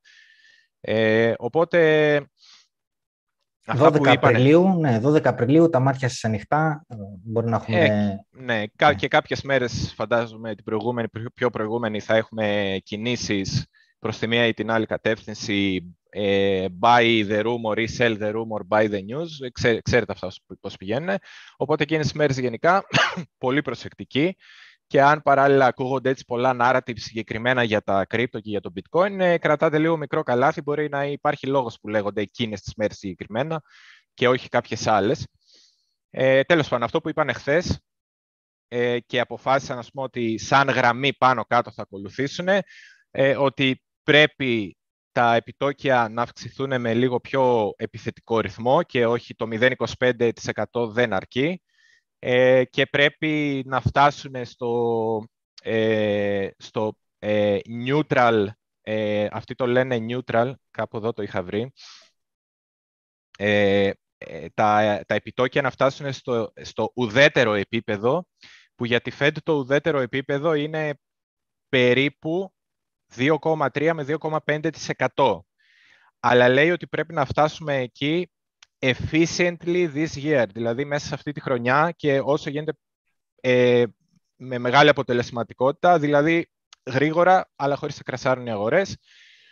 Οπότε, αυτό τώρα για να συμβεί μέσα στη χρονιά, μάλλον θα πρέπει να έχουμε και αυξήσεις της τάξης του μηδέν κόμμα πέντε τοις εκατό και δεν θα μας φτάνει μόνο το μηδέν κόμμα είκοσι πέντε τοις εκατό, γιατί να θυμίσουμε ότι meeting θα γίνεται μια φορά σε επτά εβδομάδες, οπότε περνάνε κάποιοι μήνες ενδια... σχεδόν... σχεδόν δύο μήνες ενδιάμεσα από κάθε meeting. Δεν προλαβαίνουμε μηδέν κόμμα είκοσι πέντε. Θα χρειαστεί, ας πούμε, να δούμε και κάποιες μεγαλύτερες αυξήσεις. Ουσιαστικά αυτό είπανε. Και ότι έβγαλαν και ένα πλάνο στο περίπου για την ποσοτική σύσφυξη, ε, ότι θα είναι περίπου εξήντα δισεκατομμύρια το μήνα σε ομόλογα, συν τριάντα πέντε δισεκατομμύρια το μήνα σε mortgage-backed securities, δηλαδή σε στεγαστικά... σε σε ε, χρηματοοικονομικά πακέτα, ας πούμε, που περιλαμβάνουν μέσα στεγαστικά δάνεια κτλ. Άρα ουσιαστικά... ενενήντα πέντε δισεκατομμύρια στο σύνολο είναι αρκετά επιθετικό το πρόγραμμα, έτσι. Ναι, ναι, είναι γιατί αυτό έχει να κάνει, έτσι, μιλάμε για layer ένα χρημάτων. Δηλαδή, θα πουλάνε πλέον securities και ομόλογα πίσω από το δικό τους χαρτοφυλάκιο, από το δικό τους ισολογισμό, πίσω στις εμπορικές τράπεζες. Άρα θα ρουφάνε λεφτά σε ρευστότητα, σε ρευστότητα από τις τράπεζες μεγέθους σχεδόν εκατό δισεκατομμύρια το μήνα. Είναι μεγάλο το νούμερο. Ε, το πότε θα γίνει, ε, έδωσαν... Ε, Μάιο. Ε, Μάιο ήταν. Ε, ε, αυτό που είδα χθες, είπαν ότι θα πάει πίσω περίπου ένα τρίμηνο, που αυτό ας πούμε, ήταν το μόνο θετικό νέο. Ε, οπότε κάποιοι είπαν ότι σε τρίμηνο ή μπορεί μέχρι τον Αύγουστο να συμβεί. Ε, αλλά κάπου διάβασα, ε, κάπου διάβασα νομίζω αυτός ο Bullard, που είναι και αυτός της Fed, ε, ε, είπε ότι πρέπει να γίνει άμεσα. Ε, οπότε βασικά το έγραψε ο Bloomberg, αλλά δεν πρόλαβα να βρω άρθρο από άλλα ειδησιογραφικά, για να σας το πω σίγουρα. Ε, βγήκε πριν κάποιες ώρες, κάνα τρίωρο, τετράωρο πριν βγήκε, οπότε θα περιμένουμε λίγο να δούμε αν ισχύει και αν υπάρχει... Και αν, ε, ναι, ναι, λίγο, ναι. Ε, και αν υπάρχει ειδησιογραφία πάνω σε αυτό το θέμα, ε, γιατί ο Bloomberg ε, ισχυρίστηκε ότι ε, ε, θα πρέπει τελικά το tightening, η σύσφυξη, αυτό το πακέτο να ξεκινήσει άμεσα, ήδη από το επόμενο meeting δηλαδή, να καθοριστεί ότι ξεκινάει άμεσα, ξέρω εγώ, σε, μέσα στο Μάιο ίσως. Ε, ε, καλό είναι, ας πούμε, να το κρατήσουμε στο μυαλό, αλλά να περιμένουμε λίγο να δούμε αν ισχύει ή όχι. Ε, τα δεδομένα μέχρι στιγμής είναι αυτά, ότι πάμε τουλάχιστον για δύο κόμμα πέντε τοις εκατό ή δύο κόμμα τρία τοις εκατό που είναι το neutral ε, σε επιτόκια μέσα στη χρονιά ε, και ότι πάμε για σύσφυξη μεγέθους εκατό δισεκατομμύρια το χρόνο. Ε, το, το μήνα, συγγνώμη.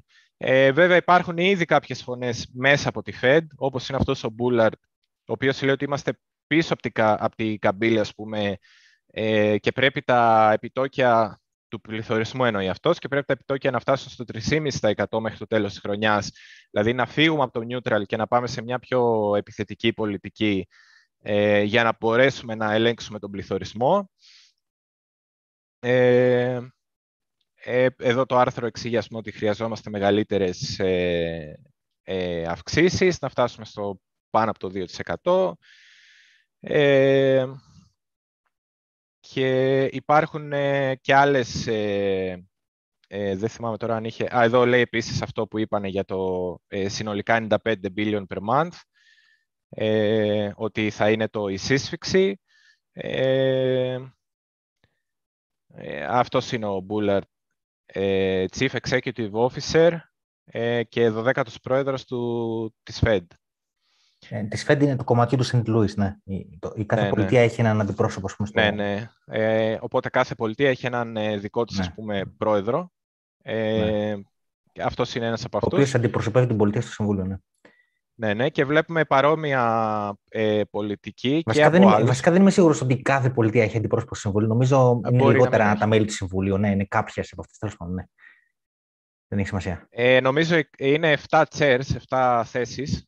Ναι, ε, αλλά, ε, αλλά έχουν και μια κόμμητη ε, παρακάτω, τέλος πάντων. Ναι, ναι, ναι, ναι, ε, όλα, ε, ναι, ναι. Δεν ξέρω αυτοί αν ανήκουν στο παρακάτω κόμμητη, γιατί από τις επτά chairs είναι μόνο οι τέσσερις, αν θυμάμαι, αυτή τη στιγμή ναι, occupied. Ναι. Ε, οπότε αυτή μπορεί να είναι μια κλίκα παρακάτω, αλλά σίγουρα επηρεάζουν και αυτή τις αποφάσεις. Εδώ βλέπουμε και αυτή τη Mary Daly, που αυτή νομίζω από, ε, κάπου λέει είναι ε, από Σαν Φρανσίσκο. Ε, και αυτή ε, πιστεύει ότι πρέπει να φτάσουμε πολύ γρήγορα σε αυτό το neutral. Ε, οπότε θα χρειαστεί να φτάσουμε σε, να, να έχουμε αυξήσεις πενήντα points. πενήντα points ε, να θυμίσουμε ότι είναι μηδέν κόμμα πέντε τοις εκατό. Ε, οπότε αυτό, έχεις... αυτό που θέλουμε να πούμε είναι ότι οι αγορές γενικά έχουν προεξοφλήσει ένα μηδέν κόμμα είκοσι πέντε αύξηση ναι, ε, ναι. μηνιαία, και τώρα πιθανόν να τους έρθει μηδέν κόμμα πέντε μηνιαία, η διπλάσια, που είναι κάτι χειρότερο από αυτό που, έχουν, από αυτό που περιμένουν. Οπότε αν συμβεί αυτό ε, ναι, ναι. θα έχουμε και... κινηθεί προς τα κάτω. Και, και, προφανώς, και προφανώς αν κινηθούν προς τα κάτω οι παραδοσιακές αγορές, θα κινηθεί και το bitcoin και όλα ναι. τα κρυπτονομίσματα. Ε, νομίζω, εγώ νομίζω ότι η αγορά δεν έχει προεξοφλήσει, ας πούμε, το, ειδικά το tightening, της σύσφυξη εκατό δισεκατομμύρια το μήνα, νομίζω δεν την έχει προεξοφλήσει. Όχι, ούτε το μηδέν κόμμα πέντε. Ε, και ε, μάλιστα βλέπουμε ότι το στηρίζουν, ας πούμε, και με άλλα δεδομένα, ότι παιδιά έχει πέσει πάρα πολύ η ανεργία, άρα είναι καλή περίοδος για να πάμε σε μια πιο επιθετική ε, πολιτική, πριν αρχίσει να ξεφεύγει το πράγμα με τον πληθωρισμό κτλ. Ε, Και εντάξει, παρόμοια άρθρα και εδώ. Ότι... Εν τω μεταξύ, ναι, εν τω μεταξύ είναι και το θέμα της, του πολέμου στην Ουκρανία, ε, mm. που από ό,τι διαβάζω, τις συνέπειες καλά-καλά δεν τις έχουμε βιώσει ακόμα. Γιατί υπάρχει ένα delay ανάμεσα, ξέρεις, αγοράζουν συμβόλαια χονδρικής κάποιους μήνες νωρίτερα και μετά έρχονται στο σούπερ μάρκετ που το αγοράζεις. Ναι. Ε, νομίζω από εδώ και πέρα θα αρχίσουμε να τις νιώθουμε και νομίζω άκουσα ε, για πληθωρισμό ότι φοβούνται διψήφιο πληθωρισμό από Μάιο, Ιούνιο και μετά, ε, στην Ευρώπη ειδικά. Ε, ναι, τα οποία ναι, είναι... ναι. Και, και, και δεν μιλάνε για ένα διψήφιο που ήρθε για ένα μήνα και μετά έφυγε, μιλάνε ναι. για επίμονο διψήφιο. Οπότε ε, νομίζω ότι θα χρειαστούν να πάρουν δραστικά μέτρα. Ούτε στην ενέργεια πιστεύω ότι έχουμε δει ακόμα το, το, ας πούμε, το top του πληθωρισμού στην ενέργεια. Πιστεύω ότι έχουμε ακόμα μέλλον. Ναι, και υπάρχει ένα σχόλιο τώρα σχετικό του φίλου του Αναστάσιου Ξανθόπουλου, με το οποίο συμφωνώ, που λέει «Καλησπέρα, όλες οι αγορές πάνε για κάτω, πολύ κάτω, πολύ υπερτιμημένες. Μείωση κερδοφορίας στον Ες εντ Πι, ακριβή ενέργεια, μειωμένη αγοραστική δύναμη καταναλωτών. Η πτώση θα είναι γενικευμένη και τουλάχιστον για ένα χρόνο. Κρύπτο πάμε για πολύ κάτω. Bitcoin λέει είκοσι εννιά και αντίδραση τριάντα επτά, μετά δεκαεννιά είκοσι και από εκεί η επόμενη κίνηση της αγοράς». Ε, εντάξει, ναι. Ε, συμφωνώ πολύ στο γενικό σκεπτικό. Εντάξει, δεν, δεν μπορώ να προβλέψω εντάξει, χρονικά ακριβώς και, ε, και ποσοτικά ακόμα στα νούμερα που λέει, αλλά νομίζω, νομίζω ότι είναι μέσα στο μυαλό μου. Κάτι, κάτι τέτοιο θα περιμένω κι εγώ σε, σε γενική εικόνα. Έτσι. Ε... Ναι, και εγώ νομίζω ότι έχουμε και πιο κάτω. Τώρα βέβαια αυτές οι προβλέψεις είναι και δικές μας απόψεις. Μπορεί τα πράγματα να πάνε τελείως διαφορετικά και εμείς να βγούμε στη λάθος μεριά της ιστορίας. Εμείς λέμε τι πιστεύουμε εμείς. Ε, ναι. Ας πούμε αυτή τη στιγμή θα δούμε ότι και ο Ες Πι Εξ θα πάει αρκετά καλά και πάει να κλείσει τις χασούρες, ας πούμε, της προηγούμενης μέρας. Ε, θα μπορούσε θεωρητικά να αντιστραφεί το κλίμα, απλά εγώ δεν έχω αρκετό conviction, Εδώ... δεν βλέπω αρκετά δεδομένα για να πω ότι ξέρεις τι... Εγώ πάντως νομίζω ότι έρχονται σημαντικά πράγματα στην οικονομία και αρνητικά ναι. εννοώ. Ε, όταν βλέπεις πολύ μεγάλο πληθωρισμό θα έχεις ανθρώπους που, όχι ανέργους που δεν μπορούν να τα βγάλουν πέρα, θα έχεις εργαζόμενους που δεν μπορούν να τα βγάλουν πέρα από εδώ και πέρα. Και με, δεν είναι μόνο η ενέργεια που ανεβαίνει, τώρα θα ανεβούν και τα τρόφιμα. Θα δεις που θα πάνε. Και τα, τα πάντα από ζωοτροφές, από λιπάσματα κτλ. Τα οποία όλα θα περάσουν μετά στα τρόφιμα. Έχουν, ξαναλέω, ένα delay όλα αυτά. Τα βιώσουμε σε κάνα δύο μήνες. Ε, οπότε θα έρθουν στιγμές και στις δυτικές χώρες, πιστεύω, θα υπάρχει θέμα. Και μπορεί να υπάρχει μετά και πολιτικό θέμα. Αναταραχές, απεργίες, ξέρω τι, αλλαγές κυβερνήσεων ενδεχομένως. Αλλά και αν υπάρχουν αυτά τα προβλήματα στην Ευρώπη, ξέρω, στη Δύση, ας το πούμε έτσι γενικά. Φαντάζομαι ότι έχει να γίνει σε άλλες χώρες, Ασία, Αφρική, ναι. που, έχουν, που, ζορι, που ζορίζονταν ας πούμε, με το φαΐ πριν από την κρίση αυτή. Ναι, ναι. Οπότε τέλος πάντων συμφωνώ πολύ με το σχόλιο αυτό που λέει ότι γενικά πάμε για ζορισμένες καταστάσεις και ε, ελαχιστοποίηση μεγάλη της κατανάλωσης και ό,τι αυτό μπορεί να επιφέρει στην οικονομία. Ναι, και ήδη βλέπουμε ας πούμε, το δολάριο κινείται πολύ επιθετικά. Φαίνεται ότι έκανε και το δολάριο ας πούμε, ένα, ε, είχε ένα range και το σπάει προς τα πάνω. Το ευρώ σε σχέση με το, δολα...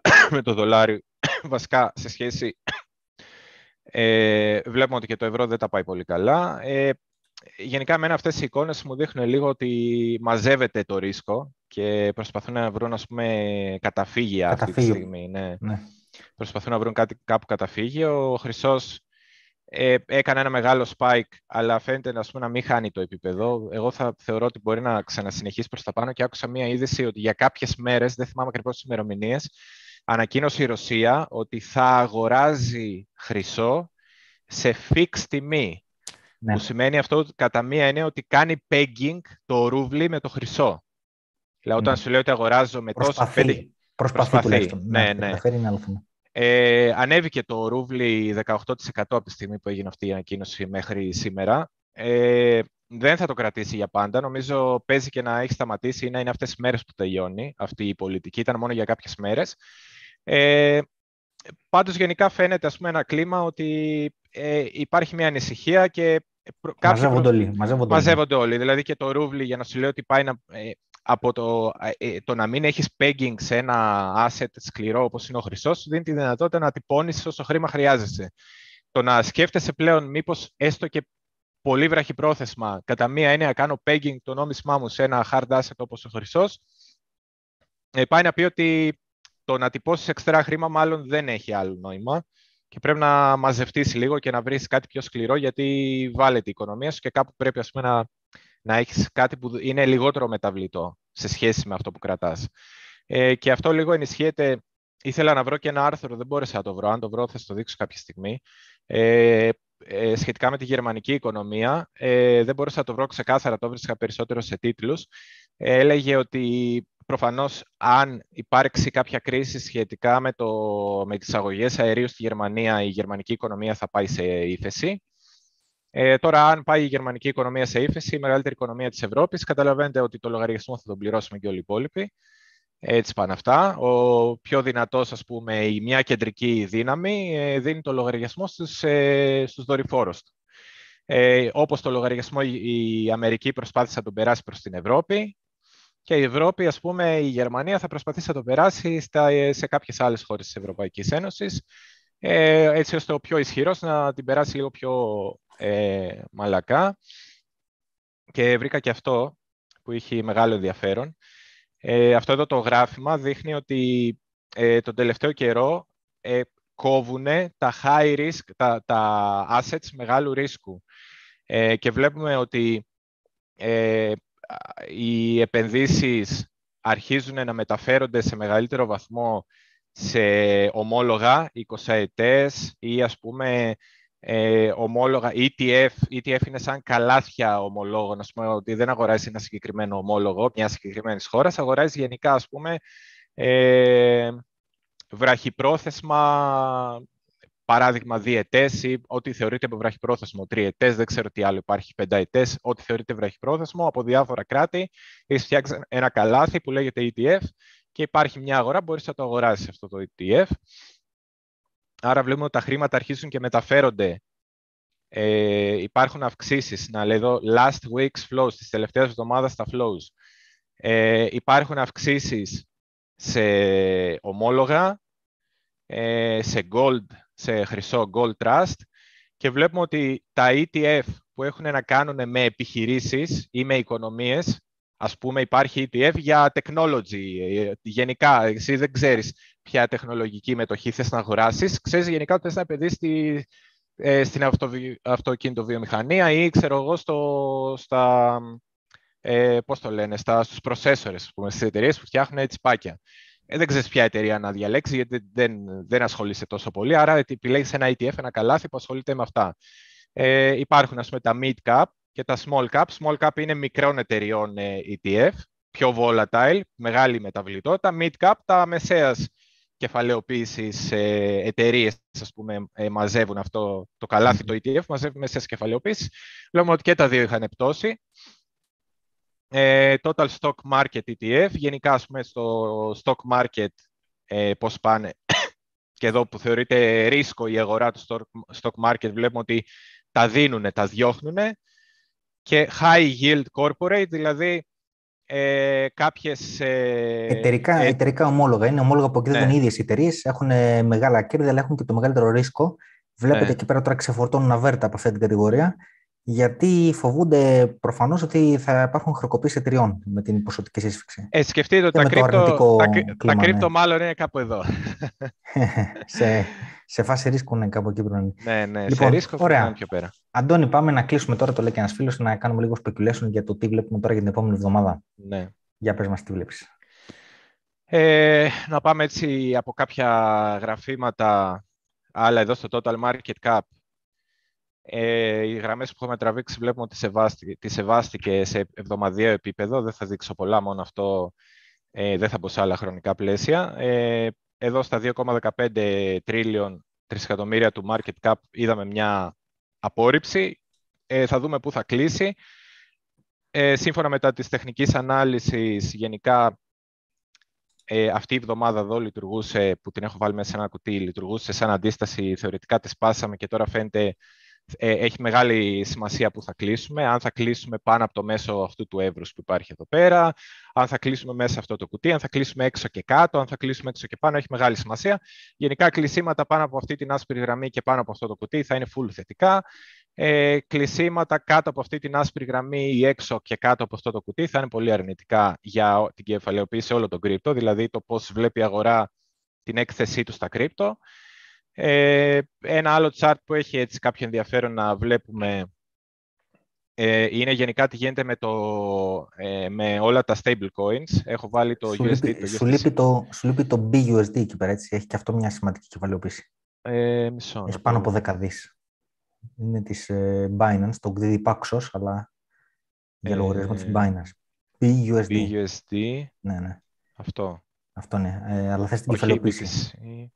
Θες την κεφαλαιοποίηση του .d, μάλλον μπορεί να βάλεις .d. Ναι. Πού είναι, το βλέπεις? Ε, δεν το βλέπω, αλλά αν το, αν το πατήσεις πάνω έτσι απλά σαν φόρμουνα, δεν θα το βγάλει. Αν πατήσεις Enter, δεν θα το βγάλει. Ε, δεν νομίζω. Όχι. Εντάξει, τέλος πάντων, να φέρεις τον μπι γιου ες ντι, γιατί μπορεί να μην μπορεί να το βρει, αλλά εντάξει.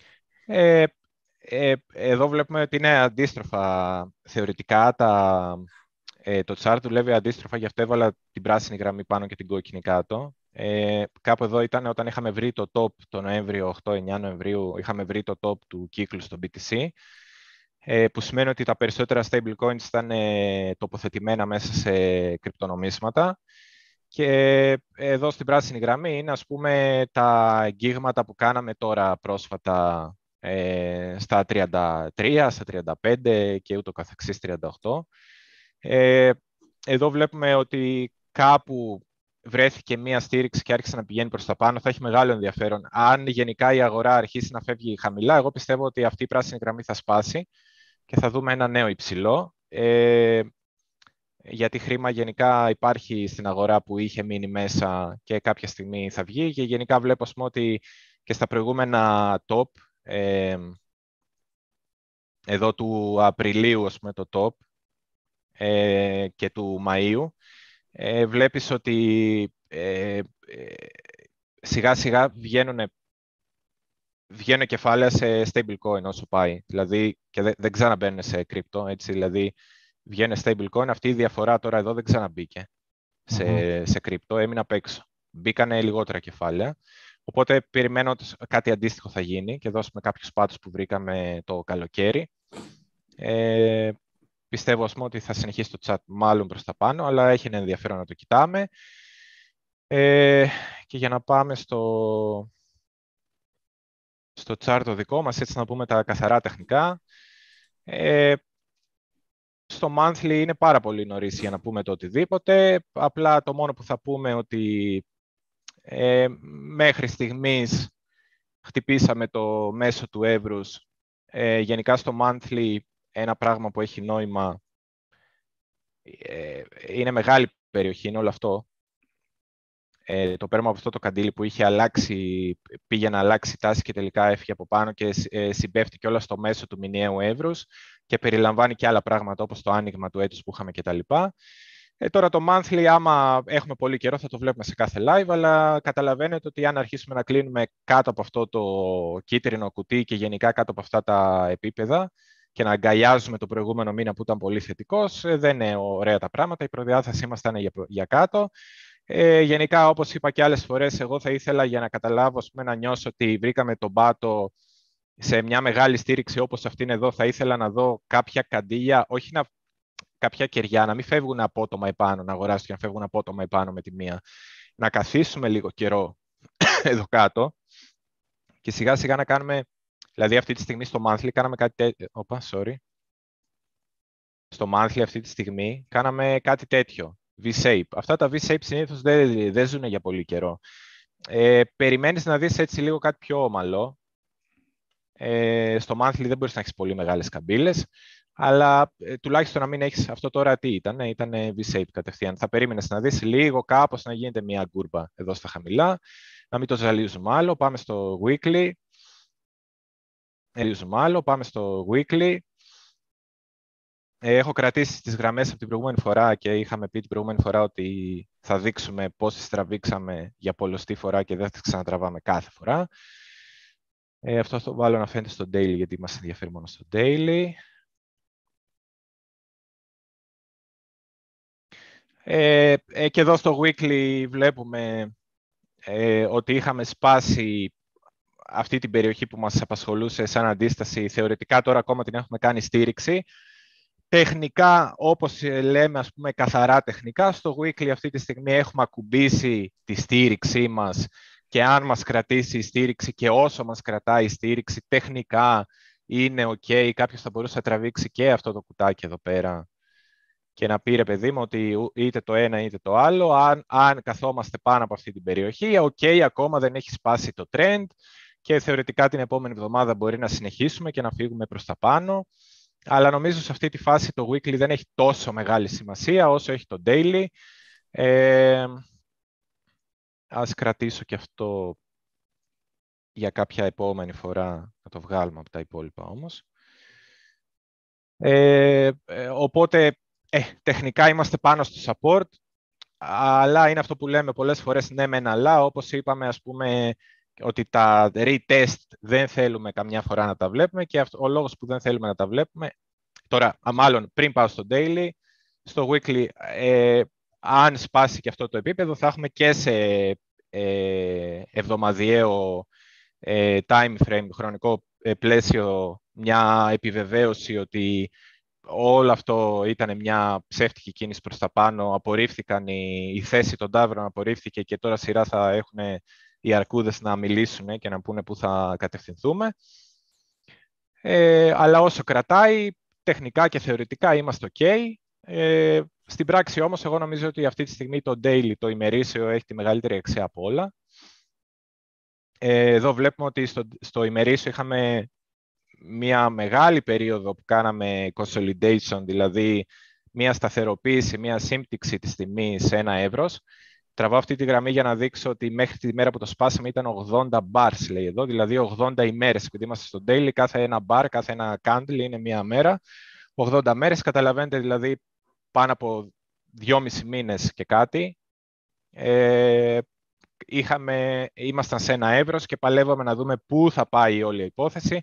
Μετά από δυόμισι μήνες consolidation, να θυμίσω ότι και το προηγούμενο consolidation που είχε γίνει του καλοκαιριού, ε, πόσο κράτησε, πολύ λιγότερο.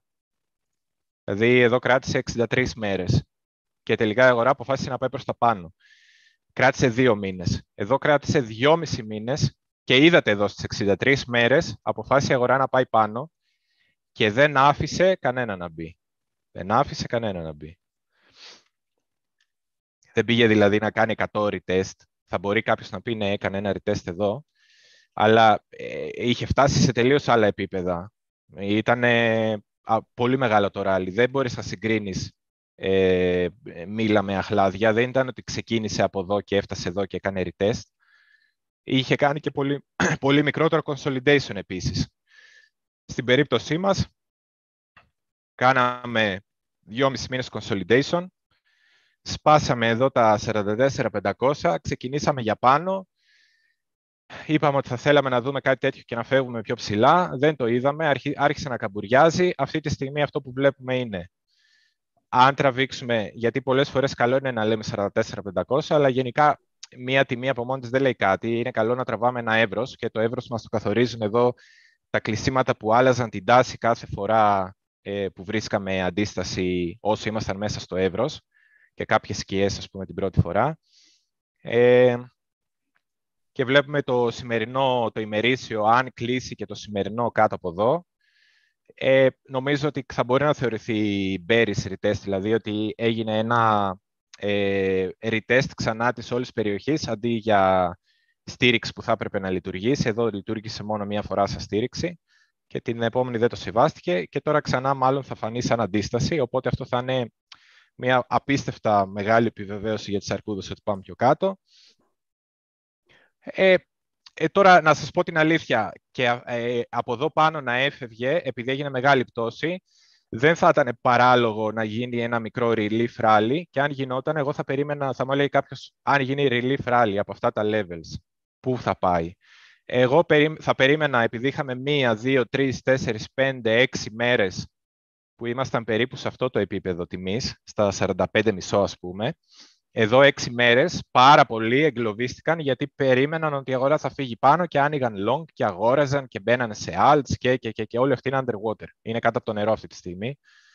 Ε, οπότε μια λογική λέει ότι αν γίνει ένα relief rally από εδώ ή και λίγο πιο χαμηλά, δεν έχει σημασία, αν γίνει ένα relief rally γιατί η πτώση ήταν απότομη, η δικιά μου η προδιάθεση θα ήταν ότι θα φτάσει εδώ πέρα ε, και από εκεί και πέρα εγώ θα έλεγα ότι μάλλον θα ξαναφύγει προς τα κάτω, αλλά θα μπορούσε κάποιος να πει ότι αυτό θα θεωρηθεί πλέον ότι ήταν μια απόκλιση από το μεγάλο εύρος, άρα έχεις μια απόκλιση από πάνω, έχεις μια απόκλιση από κάτω, έγινε, ουδετεροποιήθηκε αυτή η απόκλιση με αυτή, άρα ξανά είμαστε στο εύρος, άρα μπορεί θεωρητικά ε, να ξαναμπούμε εδώ μέσα και να κάνουμε κάτι τέτοιο. και να συνεχίσουμε προς τα πάνω. Θα μπορούσε να παίξει αυτό, αλλά επειδή ε, αυτή τη στιγμή νομίζω η αγορά είναι από τις, στις πιο δύσκολες φάσεις και είναι πολύ δύσκολο να βγάλεις γυάλα και να πεις ε, για πολύ μακριά, δηλαδή αυτά μπορούμε να σας πούμε, είναι αυτά που έχουν να κάνουν με την οικονομία.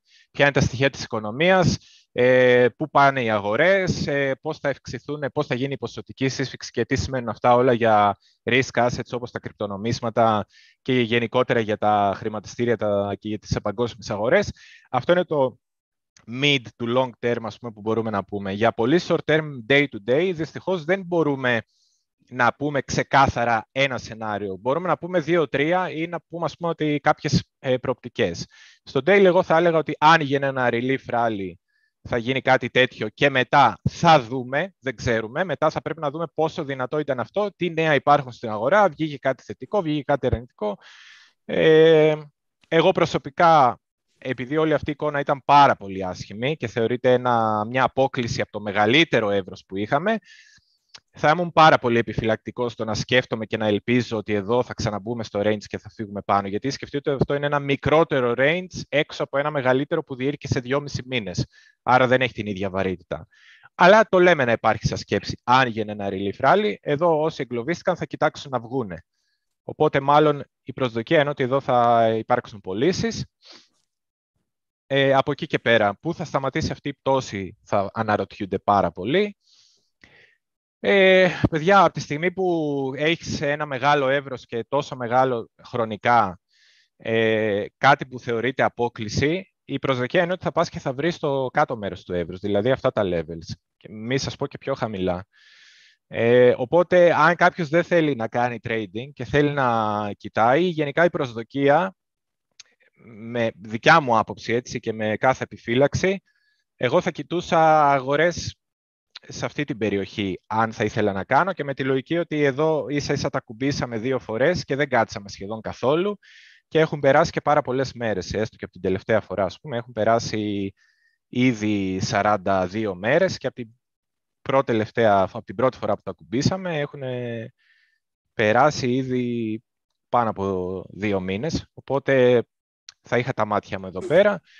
Ε, τώρα, short term, που μπορεί να γίνει bounce, ε, ε, υπάρχουν ε, πολλά μπορεί να πει κανείς. Δηλαδή, νομίζω δεν έχει και πολύ νόημα. Θα, θα μπορούσε να πει κάποιος ότι κάπου σε αυτή την περιοχή θα μπορούσε να κάνει okay. ε, ένα bounce, αλλά ε, τώρα δεν ξέρω, ρε παιδιά, εγώ δεν είμαι σίγουρος ότι θα αγόραζα εδώ πέρα. Αν κάποιος θέλει να κάνει trading, Και, και δεν γίνει, ας πούμε, μια αναπήδηση από αυτά τα levels για εδώ, θα μπορούσε κάποιος να περιμένει να πουλήσει κάτι τέτοιο, παράδειγμα. Mm. Αλλά τώρα όποιος παίζει με τη φλόγα, mm. δεν ξέρω. Ε, να πω κι εγώ λίγο τώρα, λίγο speculation. Ε, μην το βγάζεις αυτό το τελευταίο, μου άρεσε πολύ το ah, κύπρος, okay, κάτι. Λοιπόν, αυτό περιμένω από εδώ στην ώρα. Ε, εκεί, πέραν από αυτό το action που υπάρχει και υπάρχει αυτό το level το οποίο μπορείς να θεωρήσεις ότι θα λειτουργήσει σαν support, και σαράντα ένα με σαράντα ένα χιλιάδες οκτακόσια, κάπου εκείνη και με εκατό, μια στιγμή να τον βρω ακριβώς. Α, σωστά, ναι, ναι. Ε, το, εγώ, εγώ επιμένω να κοιτάω τους εμ έις. Ε, ο εμ έι αυτή τη στιγμή, ε, τα είχα βάλει και εγώ στην αρχή του live. Ναι, είναι, ε, είναι στα σαράντα ένα χιλιάδες οκτακόσια εμ έι. Και ο πενήντα ε, και ο εκατό. Ναι, ναι, κάνω και cross αυτή τη στιγμή. Δεν κοιτάω τόσο τον πενήντα γιατί είναι πολύ σύντομο, τον, τον εκατό και το περισσότερο. Mm. Δηλαδή φάγαμε, ε, ε, πώς το λένε, resistance στον εμ έι διακόσια. Ίσως λειτουργήσει ο εμ έι εκατό σαν support. Αυτός είναι στα σαράντα ένα χιλιάδες οκτακόσια. Ναι. Ε, όταν φτάσει εκεί πέρα, εντάξει, θα πιθανόν να λειτουργήσει λίγο σαν support, να έχεις ένα, λίγο, ένα μικρό zigzag εκεί προς τα πάνω. Ναι. Κάποιοι θα το ε, κοιτάνε. Κάποιοι, κάποιοι θα το κοιτάνε. Ε, και επειδή συμπέφτει κιόλας με το price action αυτό που έχεις κάνει mm. εκεί πέρα, στο, αυτό είναι, αν βλέπω καλά, είναι μεταξύ του σαράντα χιλιάδες οκτακόσια με σαράντα ένα χιλιάδες οκτακόσια. Βλέπεις, συμπέφτει ναι, κιόλας ναι. με τον εμ έι εκατό, οπότε είναι ναι. δύο στοιχεία, δεν είναι μόνο ένα που συμβάλλεις σε αυτή τη σκέψη. Ε, οπότε μπορεί αυτό να το δεις λίγο να λειτουργήσει σαν support. Mm. Εκείνη τη στιγμή ε, νομίζω εγώ, ε, νομίζω ότι γενικά η, η τάση ε, τώρα είναι πολύ αδύναμη. Η εικόνα η γενικότερη της αγοράς είναι αδύναμη. Ε, αν εκείνη τη στιγμή θα περιμένουμε ένα θαύμα για να μπορέσει να πάει πάνω και να γίνει κάποιο relief, όπως είπες και εσύ πριν, ε, κάποιο bounce σημαντικό. Όταν λέω θαύμα εννοώ κάποιος, α, δεν ξέρω, κάποια χώρα να ανακοινώσει ότι το κάνει legal tender, δεν ξέρω. Ε, δεύτερη μετά το El Salvador, δεν ξέρω, κάποιο, κάτι το οποίο δεν μπορούμε να, να περιμένουμε, ας πούμε, κάτι αναπάντεχα θετικό. Ε, αν δεν συμβεί κάτι τέτοιο, που ενενήντα εννέα τοις εκατό δεν θα συμβεί, ε, νομίζω φεύγει κάτω. Και εντάξει, εσύ έβαλες, είδα ένα όρο εκεί στα τριάντα πέντε, ότι εκεί είναι το επόμενο όριο. Δεν είμαι σίγουρος ότι, ότι στέκεται εκεί. Μπορεί να φύγει πιο κάτω. Ε, γενικά στον κύκλο, ναι. Αλλά πιστεύω ότι εκεί θα έχει μια αντίδραση ναι, αρκετά μπορεί, ναι. σημαντική. Τώρα το τι θα κάνει από εκεί και πέρα θα πρέπει να κοιτάμε πώς θα αντιδράσει. Δηλαδή πιστεύω ότι θα γίνει μια αναπήδηση από εδώ. Α, στα τριάντα τέσσερα θα... αρχίζει το, ναι, το εύρος αυτό. Ε, ναι, θα πρέπει... Θα πρέπει μετά να κοιτάμε από εκεί και πάνω ε, τα, αυτά τα επίπεδα που πλέον είχαν λειτουργήσει σαν στήριξη πριν φύγουμε πάνω. Ναι, να το λέω αυτό θα... γιατί αν φτάσει εκείνο και πέρα το σημείο και το σπάσει το τριάντα πέντε, ε, βλέπει ο άλλος ότι υπήρχε μια ελπίδα το προηγούμενο διάστημα που ήσουν σε ένα έστω αυτό το, ε, το, τον ανωδικό διάβλο που έχεις εκεί πέρα. Πώς το λένε αυτό, το, ναι, ναι. θυμάμαι τώρα τη λέξη. Ε, σωλήνα, ξέρω πώς το λένε. Ε, σου λέει εντάξει, είχαμε μια ελπίδα τώρα ότι ανέβαινε, σπάει και αυτό, πέφτει, ξαναπέφτει κάτω στο τριάντα πέντε. Η τάση είναι όταν το ξαναδεί το τριάντα πέντε, η τάση θα είναι να πέσει κάτω από εκεί, να το σπάσει, νομίζω. Ε, ναι. Αλλά τέλος πάντων, θα δούμε. Ε, ναι, μπορεί, πολλά... μπορεί, πολύ απλή να, μπορεί, μπορεί πάρα πολύ απλά να κοιτάξουν να πουλήσουν ένα bounce, ας πούμε, ναι. κάπου εδώ. Δούμε, αυτό το είχαμε δείξει και την ναι, εντάξει, δεν δε πάνε ποτέ αυτά τα πράγματα σε ευθεία γραμμή. Ε, θα, θα είμαστε μέχρι να φτάσουμε ναι, εκεί, πιστεύω, ναι. θα το δούμε. Και ούτε ε... σημαίνει ότι αυτά θα γίνει μέχρι την επόμενη εβδομάδα. Μπορεί να πάρει ναι, πολλές και... εβδομάδες να εκτυλιχθεί. Απλά λέω μια γενική σκέψη. Ναι. Πολλά θα εξαρτηθούν βέβαια τι θα γίνει στις δώδεκα Απριλίου, το οποίο είναι πριν το επόμενο live. Το επόμενο live θα γίνει δεκατέσσερα, άρα δώδεκα, δώδεκα είναι Τρίτη, νομίζω. Που έχουμε τις ανακοινώσεις της Fed, να δούμε τι θα ανακοινωθεί εκεί πέρα. Yeah. Και επίσης, σιγά σιγά, όσο πλησιάζουμε στη μέση του μήνα, έχουμε δει πάρα πολλές φορές ότι το δεύτερο μισό του μήνα πάντα είναι πιο αρνητικό, πάντα, σχεδόν πάντα. Πιο αρνητικό yeah. από το πρώτο. Πολλοί το αποδίδουν αυτά στα features τα οποία ε, λήγουν στο, την τελευταία Παρασκευή κάθε μήνα. Yeah. Ε, αλλά τέλος πάντων, μαζεύονται πολλά που μπορείς να βάλεις στο μυαλό σου πέραν της τεχνικής ανάλυσης. Ε, ισχύει. Ε... Επίσης, πάνω σε αυτό που πεις για τα εμ έις, βλέπουμε ότι συμπίπτει και το point of control του βι πι βι αρ, αυτού του δείκτη που δείχνει, ας πούμε, τον όγκο συναλλαγών σε κάθε τιμή και όχι αναμέρα, ανατιμή. Οπότε και οι αγορές γενικά τείνουν να κινούνται σε περιοχές μεγάλης ρευστότητας, δηλαδή όταν εδώ βλέπουμε κορυφές. Άρα υπάρχει μια τάση να ακουμπήσουμε αυτήν εδώ την περιοχή. Τώρα το αν θα φύγουμε κάτω ή θα έχουμε μια αρχική αναπήδηση. Ε, πάντως βλέπουμε γενικά ότι το σέβεται η αγορά, δηλαδή κινήθηκε σε μια περιοχή μεγάλης ε, ε, ε, ρευστότητας, ας πούμε, και, και τώρα πάλι εδώ ε, είναι σε μια περιοχή που έχει ρευστότητα και λογικά θα κινηθεί σε μια πάλι περιοχή που έχει ρευστότητα. Από εκεί πέρα λογικά πάμε εδώ και μετά δεν ξέρω, πρέπει να πάμε αρκετά χαμηλά και να δούμε πιο μεγάλο. Τώρα εδώ έχω κάνει zoom in στους, στους mm. τελευταίους μήνες, οπότε δεν μπορεί να φανεί το volume ή ο όγκος πάρα πολύ. Ε, και ακόμα ένα τεχνικό που ξέχασα να σας δείξω είναι εδώ το Bull Market Support Band. Είναι ο είκοσι και είκοσι ένα εβδομάδων ε, ι εμ έις, οι οποίοι αν δούμε εδώ στο εβδομαδιαίο, ε, θεωρητικά η, ε, αυτή τώρα λέγεται Bull Market Support γιατί όσες φορές τους κρατάμε σαν support αυτές, αυτά τα δύο, είναι ο είκοσι και είκοσι ένα εβδομάδων μέσος όρος ε, ε, τιμής. Όσο, όσο αυ, αυτά τα bands τα κρατάμε σαν support, η, η συνήθως η τιμή έχει μια τάση να πηγαίνει προς τα πάνω. Όσο είμαστε από την κάτω μεριά και τα τεστάρουμε σαν resistance, η τιμή έχει μια τάση, ας πούμε, ότι είμαστε σε bear market, να το πω έτσι. Εδώ είδαμε ότι το σπάσαμε μια εβδομάδα, το τεστάραμε μια εβδομάδα σαν support, αλλά εδώ βλέπουμε ότι ισχύει αυτό που λέμε στο weekly, κάποια πράγματα στο εβδομαδιαίο φαίνονται πιο θετικά από ότι είναι στο daily. Στο daily είναι πιο ξεκάθαρη εικόνα γιατί έχουμε δείξει αυτή τη γραμμή στα σαράντα τέσσερα πεντακόσια και πόσο μεγάλη σημασία έχει. Και αυτή τη βδομάδα μέχρι στιγμής φαίνεται ότι ξαναγυρνάμε από κάτω. Θα πρέπει να περιμένουμε το κλείσιμο της εβδομάδας για να είμαστε σίγουροι. Ε, αλλά είναι κάτι που μπορείτε να κοιτάτε κι εσείς. Ε, και τυχαίως, ας πούμε, ε, πέφτει και εδώ πάνω σε αυτή την περιοχή που λέμε σαράντα τέσσερα πεντακόσια με σαράντα τέσσερα, ας πούμε. Πέφτει σε αυτή την περιοχή, η οποία πλέον θα λειτουργεί σαν αντίσταση και, για, και στο daily, αλλά και για λόγους ε, ε, εμ έι. Εβδομαδιαίου Bull Market Support Band. Ε, από τα καθαρά τεχνικά αυτά, ε, για το κλείσιμο να δείξω απλά και κανένα δυο άλλες εικόνες. Ε, μία που ξέχασα να δείξω που έχει να κάνει, ήταν στο κομμάτι της οικονομίας, ε, τα θέματα με το, με το COVID και την εφοδιαστική αλυσίδα. Εδώ βλέπουμε πόσα ε, πλοία περιμένουν στο λιμάνι της Σαγκάης. Ε, και βλέπουμε ότι το είκοσι ένα, ας πούμε, και το μέσο όρος του δεκαεπτά με το είκοσι ένα ποιο ήταν. Το είκοσι ένα είναι η πράσινη γραμμή και το είκοσι δύο είναι τώρα. Συμβαίνει τώρα που λέμε. Ε, βλέπουμε ότι ο μέσος όρος ήταν κάπου κοντά στα εκατό πλοία αυτή την εποχή. Υπήρχε ένα spike μέχρι τα εκατόν πενήντα πλοία που περίμεναν. Τώρα έχουν φτάσει στα τριακόσια. Να θυμίσουμε ότι η Σαγκάη έχει COVID και lockdown, ε, μπαίνουν σε lockdown. Ναι. Ε, κυκλοφόρησε και ένα ωραίο βιντεάκι που οι άνθρωποι βγαίνουν στα μπαλκόνια και τραγουδάνε και δεν ξέρω αυτό τώρα αν είναι fake news ή όχι, αλλά μου έκανε εντύπωση. Ε, τρε, πετάνε κάποια drones που μιλάνε στα κινέζικα και λένε παρακαλώ μπείτε μέσα, ας πούμε, και ε, ε, καταπνίξτε λίγο την επιθυμία σας να βρεθείτε με άλλους ανθρώπους γιατί υπάρχουν μέτρα COVID. Ε, είχε, πλά, είχε πλάκα, γι' αυτό το αναφέρω, αλλά δεν ξέρω κατά πόσο ισχύει. Πάντως βλέπουμε ότι υπάρχει ένα πρόβλημα στην εφοδιαστική αλυσίδα που θα αργήσει να εμφανιστεί σε εμάς, γιατί εμφανίστηκε τώρα στην Κίνα και ξέρετε ότι αυτά παίρνουν κάποιο καιρό να έρθουν προς τα δω. Όπως ήρθε ο COVID, όπως άργησε, ή και την προηγούμενη φορά που είχαμε ένα παρόμοιο πρόβλημα άργησε να έρθει και στα δικά μας μέρη, αλλά σιγά σιγά πιστεύω ότι αυτό το, αυτή η δυσκολία που φαίνεται εδώ στην εφοδιαστική αλυσίδα θα φανεί. Άρα είναι ένα άλλο κακό σημάδι. Ε, και ε, τι άλλο ήθελα να σας δείξω, και δύο on-chain metrics της Glassnode. Ε, εδώ δείχνει το seller exhaustion, ε, δηλαδή πότε εξαντλούνται οι πολι... αυτοί που πουλάνε. Ε, όταν χτυπάει στην κάτω μεριά σημαίνει ότι οι πολιτές έχουν εξαντληθεί. Όταν είναι στην πάνω μεριά σημαίνει ότι υπάρχει μεγάλο selling pressure, μεγάλη πίεση πώλησης, και βλέπουμε ότι σε αυτό το γράφημα η Glassnode, ας πούμε, έχει βρει με αρκετά μεγάλη ακρίβεια τα tops και τα bottoms. Ε, οπότε βλέπουμε ότι έχει μαρκάρει με πράσινη περιοχή που περίπου ήταν το local bottom και που ήταν το κάθε local top.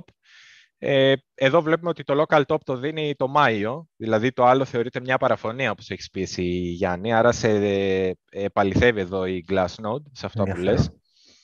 Ε, και εδώ βλέπουμε ότι το bottom δεν το έχουμε βρει ακόμα, είμαστε κοντά, πράγμα που το λέμε συχνά εμείς σε αυτό το live.